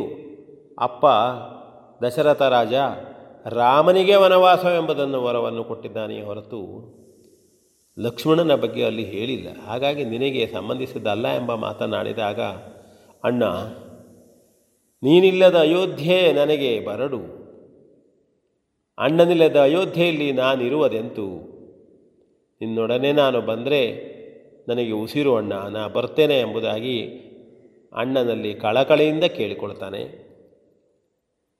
ಶ್ರೀರಾಮಚಂದ್ರ ಅದಕ್ಕೆ ಒಪ್ಪುತ್ತಾನೆ. ಹೆಂಡತಿಯಾದಂಥ ಊರ್ಮಿಳೆಗೆ ತಾಯಿ ಮನೆಗೆ ಹೋಗುವೆಂದಾಗ ಅವಳು, ಅವಳ ಕಥೆಯನ್ನು ಕೂಡ ನಾನೀಗಾಗಲೇ ಹೇಳಿದ್ದೇನೆ, ಅವಳೂ ಕೂಡ ಹೇಗೆ ರಾಮ ಲಕ್ಷ್ಮಣರು ವನ ವನವಾಸದಲ್ಲಿದ್ದಿರುವ ಸಂದರ್ಭದಲ್ಲಿ ಅರಣ್ಯದಲ್ಲಿರುವ ಋಷಿಮುನಿಗಳ ಹಾಗೆಯೇ ಬದುಕಿದ್ದಾರೋ ಅದೇ ರೀತಿ ಅಯೋಧ್ಯೆಯಲ್ಲಿದ್ದುಕೊಂಡೇ ಬದುಕುವ ನಿರ್ಣಯ ಮಾಡ್ತಾಳೆ. ವಸಿಷ್ಠರ ಮನೆಯಲ್ಲಿ ಅರುಂಧತಿ ದೇವಿಯರ ಸೇವೆಯನ್ನು ಮಾಡ್ತಾ ಇರ್ತಾಳೆ. ಮುಂದೆ ಅಯೋಧ್ಯೆಯನ್ನು ತೊರೆದು ಹೋಗ್ತಾರೆ. ಸರಯು ಸರಿಯು ನದಿಯ ತೀರದಲ್ಲಿ ನದಿಯನ್ನು ದಾಟಬೇಕಾದಂಥ ಸಂದರ್ಭದಲ್ಲಿ ಎಲ್ಲ ಅಯೋಧ್ಯ ಪುರದವರೆಲ್ಲ ಅಳುತ್ತಾ ರಾಮನಿಗಾಗಿ ತಾನು ಬರ್ತೇವೆ ಅಂತೇಳಿ ಹೊರಟವರಿದ್ದರು. ರಾಮನು ಅವರೆಲ್ಲರಿಗೂ ತಿಳಿಯದಂತೆಯೇ ನದಿಯನ್ನು ದಾಟಬೇಕು ಎನ್ನುವ ಒಂದು ಕಾರಣಕ್ಕಾಗಿ ಗುಹನಿಗೆ ಹೇಳ್ತಾನೆ. ಗುಹ ನಸುಕಿನಲ್ಲಿ ಮಧ್ಯರಾತ್ರಿಯಲ್ಲಿಯೇ ರಾಮ ಲಕ್ಷ್ಮಣರನ್ನು ಸೀತೆಯನ್ನು ಆ ನದಿಯನ್ನು ದಾಟಿಸ್ತಾರೆ. ಆಗ ಅವನು ಹೇಳ್ತಾನೆ, ನಿಮ್ಮ ತಮ್ಮ ಅಣ್ಣ ತಮ್ಮಂದರು, ಎಂತಹ ಸಹೋದರತ್ವ ನಿಮ್ಮದು. ಲಕ್ಷ್ಮಣ ದೇವರನ್ನು ತಾನು ನೋಡಿದೆ, ರಾತ್ರಿ ಎಲ್ಲ ಮಲಗದೆಯೇ ಅಣ್ಣ ಅತ್ತಿಗೆಯರಿಂದ ಸ್ವಲ್ಪ ದೂರದಲ್ಲಿ ಅವರ ರಕ್ಷಕರಾಗಿಯೇ ಬಿಲ್ಲು ಬಾಣಗಳಿಂದ ಸಜ್ಜಿತರಾಗಿ ಕುಳಿತಿದ್ದಾರೆ. ನಾನು ಇಂತಹ ಸಹೋದರತ್ವವನ್ನು ನೋಡಿ ಧನ್ಯನಾದೆ ಪ್ರಭು ಎಂಬುದಾಗಿ ಗುಹಾ ಅಲ್ಲಿ ಹೇಳ್ತಾನೆ. ಹಾಗೆ ಅವರು ದಾಟಿದ ಮೇಲೆ ಮುಂದೆ ಋಷಿಮುನಿಗಳ ಆಶ್ರಮವನ್ನೆಲ್ಲವನ್ನೂ ಉತ್ತರಿಸಿ ಹೋಗಿ ಅಲ್ಲಿ ಚಿತ್ರಕೂಟದಲ್ಲಿ ಉಳಿತಾರೆ. ಆ ಸಂದರ್ಭದಲ್ಲಿ ಮನೆಗೆ ಬಂದಂತಹ ಅಯೋಧ್ಯೆಗೆ ಬಂದು ನೋಡಿದಂತಹ ಅಯೋ ಅಯೋಧ್ಯೆಯಿಂದ ಭರತ ಬರ್ತಾನೆ. ರಾಮನಿಗೆ ಅಯೋಧ್ಯೆಗೆ ಬರಬೇಕು, ತಾನು ಅರಸನಾಗಲಾರೆ ಅಂದು ಹೇಳುವ ಸಂದರ್ಭದಲ್ಲಿ ಭರತ ಅಯೋಧ್ಯೆ ಅರಸುವ ಅಯೋಧ್ಯೆಯ ಜನರೊಂದಿಗೆ ಬರುವುದನ್ನು ದೂರದಿಂದಲೇ ಕಂಡಂತಹ ಲಕ್ಷ್ಮಣ ರಾಮನಿಗೆ ಹೇಳ್ತಾನೆ, ಅದೋ ನೋಡು ಅಲ್ಲಿ ಭರತ ಬರ್ತಾ ಇದ್ದಾನೆ, ಅವನನ್ನು ನೇರಳೆ ಹಣ್ಣುಗಳನ್ನು ಹೊಡೆದ ಹಾಗೆ ಕೊಂದು ಬಿಡ್ತೇನೆ, ಉದುರಿಸಿ ಬಿಡ್ತೇನೆ. ಅವನು ಹೆಚ್ಚಾಗಿ ಅಣ್ಣ ಈಗ ಅಯೋಧ್ಯೆಯ ಅರಸನಾಗಿದ್ದಾನೆ, ಇಲ್ಲೂ ಕೂಡ ನಿನಗೆ ಕೊಡ ಉಳಿಯಲು ಕೊಡಬಾರದು ಎನ್ನುವ ದೃಷ್ಟಿಯಿಂದ ಬರ್ತಾ ಇದ್ದಾನೆ ಎಂಬುದಾಗಿ ಆಲೋಚನೆ ಮಾಡ್ತಾನೆ. ಅವನು ಯುದ್ಧ ಸನ ಅವನಿಗೆ ಹೊಡೆಯುವುದಕ್ಕಾಗಿ ಸನ್ನದ್ಧನಾಗ್ತಾನೆ. ಆಗ ರಾಮನು ಅಲ್ಲೂ ಕೂಡ ಅವನನ್ನು ಸಂತೈಸ್ತಾನೆ. ಹಾಗೆ ಲಕ್ಷ್ಮಣನ ಸ ಪ್ರತಿ ಸಾಮಾನ್ಯ ಹೆಚ್ಚಿಗೆ ಅವನು ಮುಂಗೋಪದ ಸಂದರ್ಭಗಳು ಬಹಳ. ಆದರೆ ಅವನ ಅನನ್ಯವಾದಂತಹ ಅಣ್ಣನ ಮೇಲಿನ ಭಕ್ತಿ, ಅತ್ತಿಗೆಯ ಮೇಲಿನ ಪೂಜ್ಯ ಭಾವನೆ, ಪ್ರೀತಿ ಆದರ್ಶವಾದಂಥದ್ದು.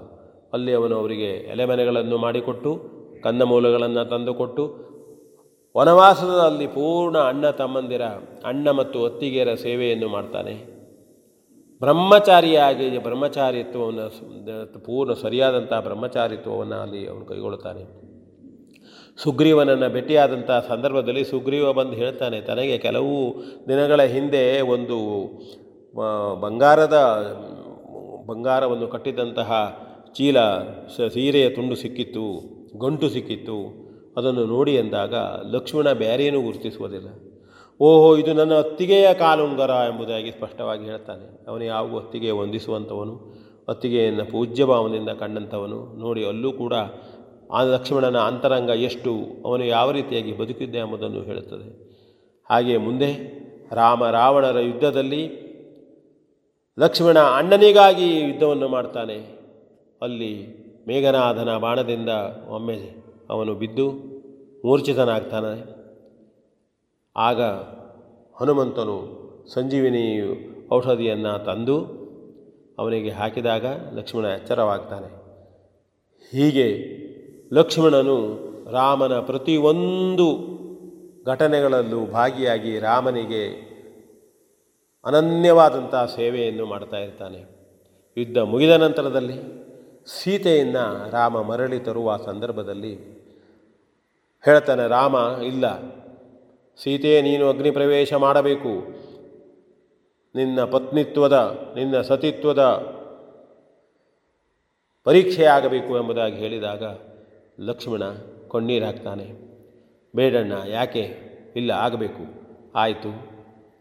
ನಂತರದಲ್ಲಿ ಸತಿ ಪರೀಕ್ಷೆಯಲ್ಲಿ ತೇರ್ಗಡೆಯಾಗಿ ಎಲ್ಲರೂ ಅಯೋಧ್ಯೆಗೆ ಬರ್ತಾರೆ. ಗರ್ಭಿಣಿ ಸೀತೆ ಗರ್ಭಿಣಿಯಾದ ಸಂದರ್ಭದಲ್ಲಿ ಅಗಸನ ಮಾತನ್ನು ಕೇಳಿ ಸೀತೆಯನ್ನು ಬಿಡುವಂಥ ಸಂದರ್ಭದಲ್ಲಿ ರಾಮ ಹೇಳುವುದು ಯಾರಿಗೆ, ತನಗೆ ಅನನ್ಯವಾಗಿ ಸೇವೆಯನ್ನು ಮಾಡ್ತಾ ಇದ್ದಂತಹ, ಯಾವ ಸೀತೆಯನ್ನು ತಾಯಿಯಂತೆಯೇ ತಿಳಿದು ಪ್ರೀತಿಯಿಂದ ಅಕ್ಕರೆಯಿಂದ ನೋಡಿದಂತಹ ಲಕ್ಷ್ಮಣ ಸೀತೆಯನ್ನು ಅರಣ್ಯದಲ್ಲಿ ಬಿಟ್ಟು ಬರಲಿಕ್ಕೆ ಹೇಳ್ತಾನೆ. ನಿಜವಾಗಿಯೂ ಲಕ್ಷ್ಮಣನ ಪರಿಸ್ಥಿತಿ ಆಲೋಚಿಸಿದರೆ ಆಗ ಅವನಿಗೆ ಜೀವವೇ ಬೇಡ ಹೇಳುವಂಥ ಪರಿಸ್ಥಿತಿ. ಆದರೇನು, ಅಣ್ಣನ ಮಾತನ್ನು ನಡೆಸಿಕೊಡಬೇಕು ಎಂಬುದಾಗಿ ಅವನು ಸೀತೆಯನ್ನು ಕರೆದುಕೊಂಡು, ಗರ್ಭಿಣಿಯಾದಂಥ ಸೀತೆಯನ್ನು ಕರೆದುಕೊಂಡು ರಥದಲ್ಲಿ ಹೋಗ್ತಾನೆ. ಹೋಗುವಾಗೆಲ್ಲ ಅಳುತ್ತಾನೆ. ಸೀತೆ ಕೇಳ್ತಾಳೆ, ಏನಾಗಿದೆ ಏನಾಗಿದೆ ಅಂತೇಳಿ. ಆದರೂ ಅವನು ಹೇಳುವುದಿಲ್ಲ. ನಂತರದಲ್ಲಿ ಕೊನೆಯದಾಗಿ ಅವನು ಅರಣ್ಯದಲ್ಲಿ ಬಿಟ್ಟು ಬರುವ ಸಂದರ್ಭದಲ್ಲಿ ಹತ್ತು ಹೊತ್ತು ತಡೆಯಲಾರದೆ ಹಾಗೆ ಹಿಂದಿರುಗಿ ಬರುವಂಥ ಸಂದರ್ಭ ಭಾಳ ಕನಿಕರವಾದದ್ದು, ಭಾಳ ದುಃಖ ಬರುವಂಥದ್ದು. ಹೀಗೆ ಲಕ್ಷ್ಮಣನೆನ್ನುವಂಥ ಸೇವೆಯಲ್ಲಿಯೇ ತನ್ನ ಜೀವನವನ್ನು ಕಳೆದು ಒಬ್ಬ ಸಹೋದರನ ಯಾವ ರೀತಿಯಾಗಿ ಇದ್ದು ದೇಶದಲ್ಲಿ ಅಪ್ರತಿಮ ಎಂಬುದಾಗಿ ಆದ ಹೇಳತಕ್ಕದ್ದನ್ನು ನಾವು ಲಕ್ಷ್ಮಣನನ್ನು ನೋಡಬಹುದು. ಈ ಸಹೋದರತ್ವ ನಮ್ಮ ದೇಶದಲ್ಲಿ ಉಳಿಯಬೇಕು. ಈ ಸಹೋದರತ್ವ ಕೇವಲ ಪುಸ್ತಕಗಳಿಗಾಗಿ ಮಾತ್ರ ಅಲ್ಲ. ಅಂತಹ ಸಂದರ್ಭದಲ್ಲಿ ಸಹೋದರತ್ವ ಸಹೋದರರು ಪರಸ್ಪರರು ಅರ್ಥ ಮಾಡಿಕೊಂಡು ಹೇಗೆ ಬದುಕಬೇಕು ಎಂಬುದಕ್ಕೆ ರಾಮಾಯಣದಲ್ಲಿರುವ ಈ ನಾಲ್ವರೂ ಸಹೋದರರು ನಮಗೆ ಒಂದು ಉದಾಹರಣೆ. ಹೇಳುವಂಥ ವಿಷಯಗಳು ಸ್ವಲ್ಪ ಹೆಚ್ಚು ಕಡಿಮೆ ಆಗಿದ್ದಿದ್ದರೂ ಸಹಿತ ಆ ಸಹೋದರತ್ವದ ಬಗ್ಗೆ ಎಷ್ಟು ಹೇಳಿದರೂ ಕಡಿಮೆಯೇ.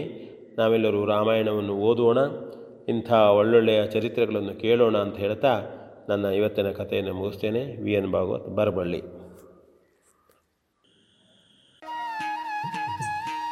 ಇದುವರೆಗೆ ಜೀವನ ಪಾಠ ಕಲಿಕಾ ಆಧಾರಿತ ಕಥೆಯನ್ನು ವಾಚಿಸಿದವರು ವಿ ಎನ್ ಭಾಗವತ ಬರವಳ್ಳಿ.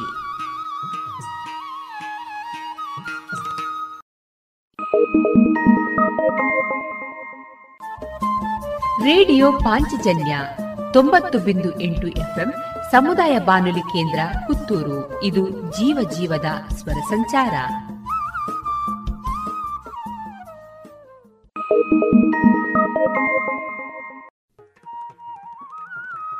ಇನ್ನು ಮುಂದೆ ಮಧುರ ಗಾನ ಪ್ರಸಾರಗೊಳ್ಳಲಿದೆ.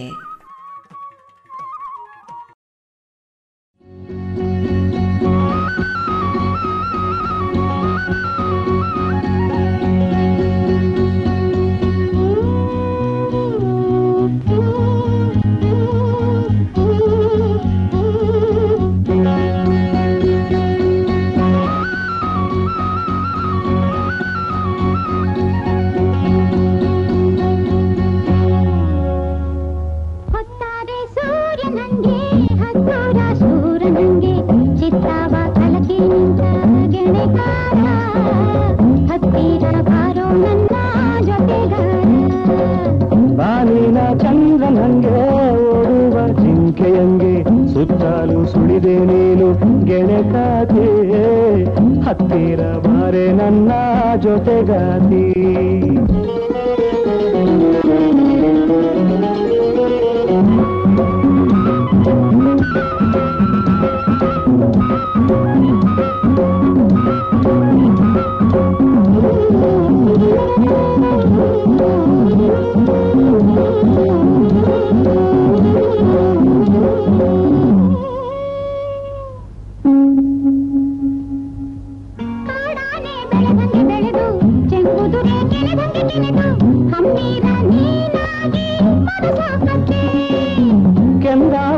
ದಂಗೆ ಹೊಡೆದು ಸಾರಂಗದ ನಡೆಯಂಗೆ ಸುಳಿದು ಒತ್ತಾಯ ಮಾಡದಂಗೆ ಹೃದಯ ಗೆದ್ದೆ.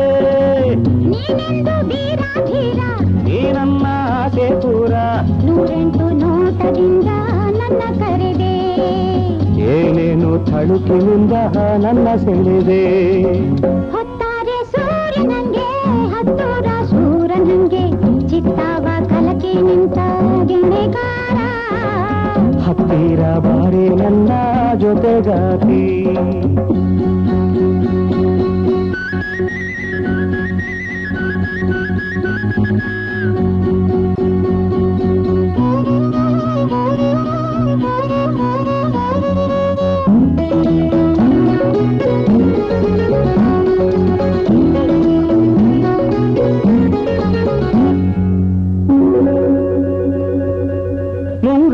ನಗನಗೆ ಹುಲಿಕಿ ಹೊಂದಾಡೆ ಸುಳಿಯಂಗೆ ಬಡಿಸಿ ಕಣ್ಣಲ್ಲಿ ಮೋಜಿನಿಂದ ಸೊಬಗ ತಂದೆ. ಹುಲಿಯಂಗೆ ನೆರೆದು ಸಿಂಹದ ಮರಿಯಂಗೆ ಸೆಟೆದು ನನ್ನಾಸೆ ಬನದಾಗಿ ನೆಲೆಯ ತಂದೆ. ನಿನ್ನೆಲ್ಲ ಮಾಸುದಲ್ಲ ನಿನ್ನೆಲ್ಲ ಆಟ ಸಲ್ಲ, ಚೆಲ್ಲಾಟದ ಗೀಳಿನಿಂದ ನನ್ನ ಎಳೆದೆ, ತುಂಟಾಟದ ಜೋರಿನಿಂದ ನನ್ನ ಹಿಡಿದೆ. ಬಾಲಿನ ಚಂದ್ರನಂಗೆ ಓಡುವ ಜಿಂಕೆಯಂಗೆ ಸುತ್ತಾಲು ಸುಳಿದೆ ನೀನು ಗೆಣಗಾತಿ, ಹತ್ತಿರ ಬಾರೆ ನನ್ನ ಜೊತೆಗಾತಿ. ಹತ್ತಿರ ಬಾರೋ ನನ್ನ ಜೊತೆಗಾರ.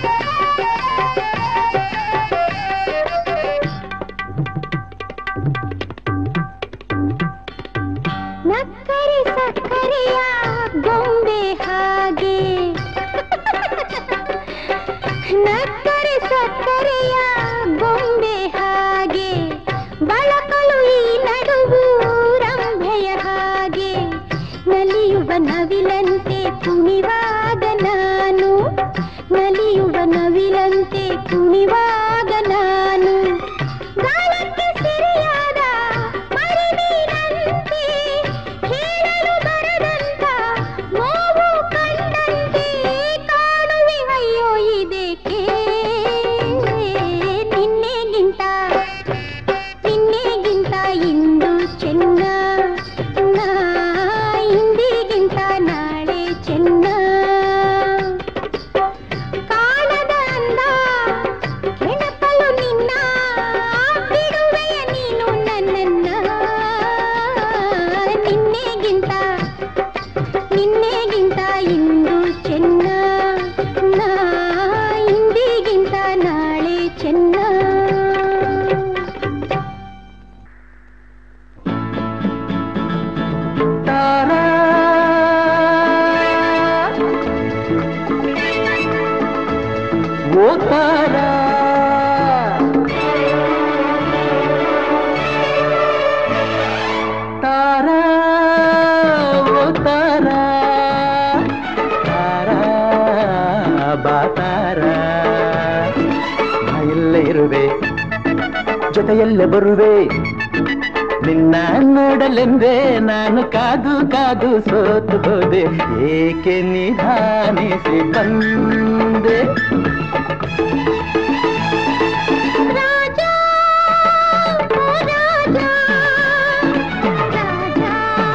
ಹೌದಾ ಎಲ್ಲೆಲ್ಲೂ ಕಲ್ಲು ಅಯ್ಯೋ ಒಂಟಿ ಹೆಣ್ಣುತ್ತಾನೆ ನಾನು ಓಡಿ ಓಡಿ ಬಂದೆನಲ್ಲ ಎಲ್ಲೂ ನಾನಿಲ್ಲಲೇ ಇಲ್ಲ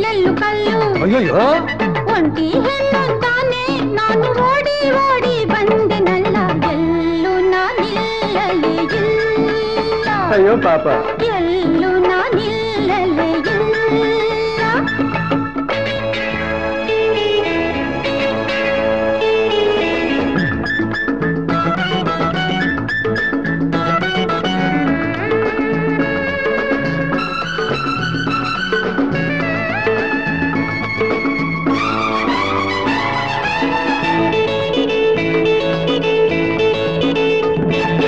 ಏತಕ್ಕೆ ಹೀಗೆ ಹೆದರಿಕೆ ಮೊಗದಿ ಹೇಳೆ ಚಿನ್ನ ಯಾಕಮ್ಮ ಹೆದರ್ಕೋತಿ ಹೇಳ ಏತಕ್ಕೆ ಹೀಗೆ ಹೆದರಿಕೆ ಮೊಗದಿ ಹೇಳೆ ಚಿನ್ನ ನೀನೇ ಕಲ್ಲಿ ಸುಮ್ಮನೆ ಏಕೆ ಕಾಡುವೆ ನನ್ನ ನಾರಾಜನಾದ ಮೇಲೆ ಇದೇ ನನ್ನ ರಾಜ ನಾರಾಜನಾದ ಮೇಲೆ ಇದೇ ನನ್ನ ರಾಜ ರಾಜ ಎಲ್ಲೋ ಅಲ್ಲೇ ತಾನೆ ಎಂದು ಹಿಂದೆ ಮುಂದೆ ಸೇವಕರಿರಲೇಬೇಕು ನಾನಿರಲು ಭಯಬೇಕೆ ನಾನಿರಲು ಭಯಬೇಕೆ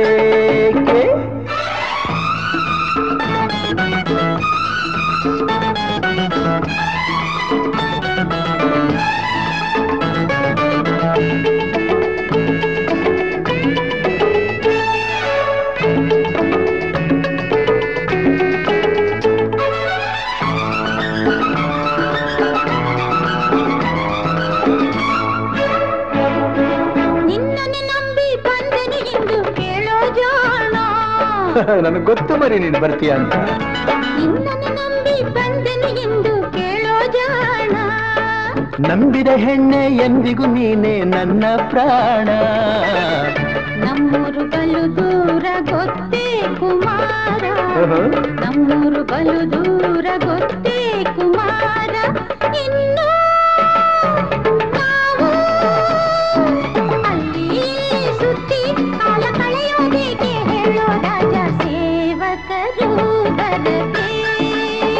ಬೇಡ ಬೇಡ ಬೇಡ ಸೇವಕರು ಬರಬೇಕೆ ತಾರಾ ಓ ತಾರಾ ರಾಜ ಓ ರಾಜ ನಾ ಇಲ್ಲೇ ಇರುವೆ ಜೊತೆಯಲ್ಲೇ ಬರುವೆ ನಿನ್ನ ನೋಡಲೆಂದೇ ನಾನು ಕಾದು ಕಾದು ಸೋತು ಹೋದೆ ಏಕೆ ನಿಧಾನಿಸಿ ಬಂದೆ ಏಕೆ ನಿಧಾನಿಸಿ ಬಂದೆ ಲಾ ಲಾ ಲಾ ಲಾ ಲಾ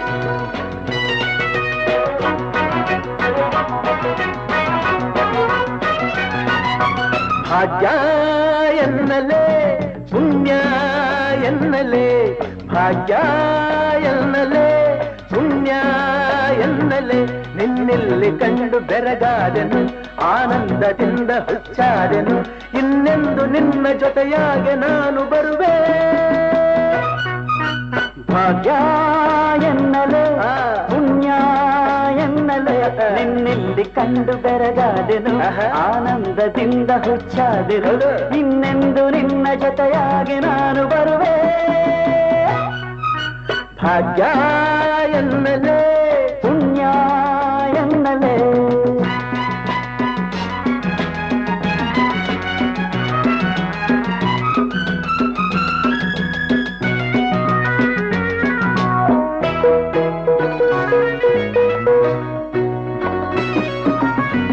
ಕತ್ತಲಿನಲ್ಲಿ ನಾನಿರುವಾಗ ಜ್ಯೋತಿಯ ಹಾಗೆ ನೀ ಬಂದೆ, ಆಹಾ. ಕತ್ತಲಿನಲ್ಲಿ ನಾನಿರುವಾಗ ಜ್ಯೋತಿಯ ಹಾಗೆ ನೀ ಬಂದೆ, ಬಾಳಲಿ ಇಂದು ಮೊದಲನೇ ಬಾರಿ ಸೋದರ ಪ್ರೇಮವನ ಕಂಡೆ. ಅಣ್ಣ ನಿನ್ನ ಮಾತು ಮುತ್ತು ಕಡಲ ಮುತ್ತು, ಕೈ ಜಾರಿ ಹೋದ ಮುತ್ತೊಂದು ಮತ್ತೆ ತಾನಾಗಿ ಕೈ ಸೇರಿದೆ. ಭಾಗ್ಯ ಎನ್ನಲೆ ಪುಣ್ಯ ಎನ್ನಲೆ,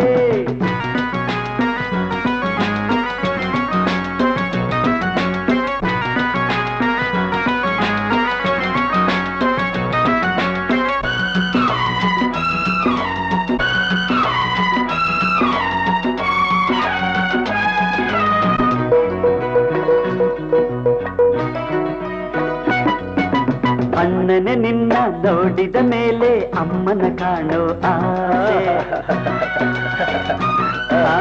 ಅಣ್ಣನೆ ನಿನ್ನ ನೋಡಿದ ಮೇಲೆ ಅಮ್ಮನ ಕಾಣೋ ಆಸೆ, ನನ್ನವರೊಡನೆ ಒಂದಾಗಿ ಮುಂದೆ ಬಾಳೋಣ ಎನ್ನುವ ಆಸೆ. ಚಿಂತೆ ಏಕೆ ಎನ್ನೋ ನಾನು ಇಲ್ಲವೇನೋ, ಸಿಳಂತೆ ಬಿದ್ದು ಈ ಕೋಟೆ ಒಡೆದು ಹಾರೋಣ ಆಕಾಶಕ್ಕೆ. ಭಾಗ್ಯ ಎನ್ನಲೆ ಪುಣ್ಯ ಎನ್ನಲೆ, ಭಾಗ್ಯ ಎನ್ನಲೆ ಪುಣ್ಯ ಎನ್ನಲೆ, ನಿನ್ನಲ್ಲಿ ಕಂಡು ಬೆರಗಾದನು ಆನಂದದಿಂದ ಹುಚ್ಚಾದನು, ಇನ್ನೆಂದು ನಿನ್ನ ಜೊತೆಯಾಗಿ. ಭಾಗ್ಯ ಎನ್ನಲೆ ಪುಣ್ಯ ಎನ್ನಲೆ, ಭಾಗ್ಯ ಎನ್ನಲೆ ಪುಣ್ಯ ಎನ್ನಲೆ. ಇದುವರೆಗೆ ಮಧುರ ಗಾನ ಪ್ರಸಾರವಾಯಿತು.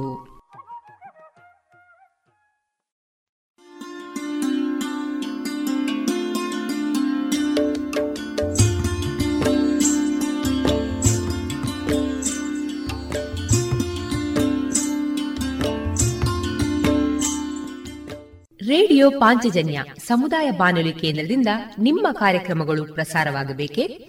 ಹಾಗಿದ್ದರೆ ನಮ್ಮನ್ನು ಸಂಪರ್ಕಿಸಿ. ನಮ್ಮ ದೂರವಾಣಿ ಸಂಖ್ಯೆ ಸೊನ್ನೆ ಎಂಟು ಎರಡು ಐದು ಒಂದು ಎರಡು ಒಂಬತ್ತು ಎಂಟು ನಾಲ್ಕು ಒಂಬತ್ತು ಒಂಬತ್ತು.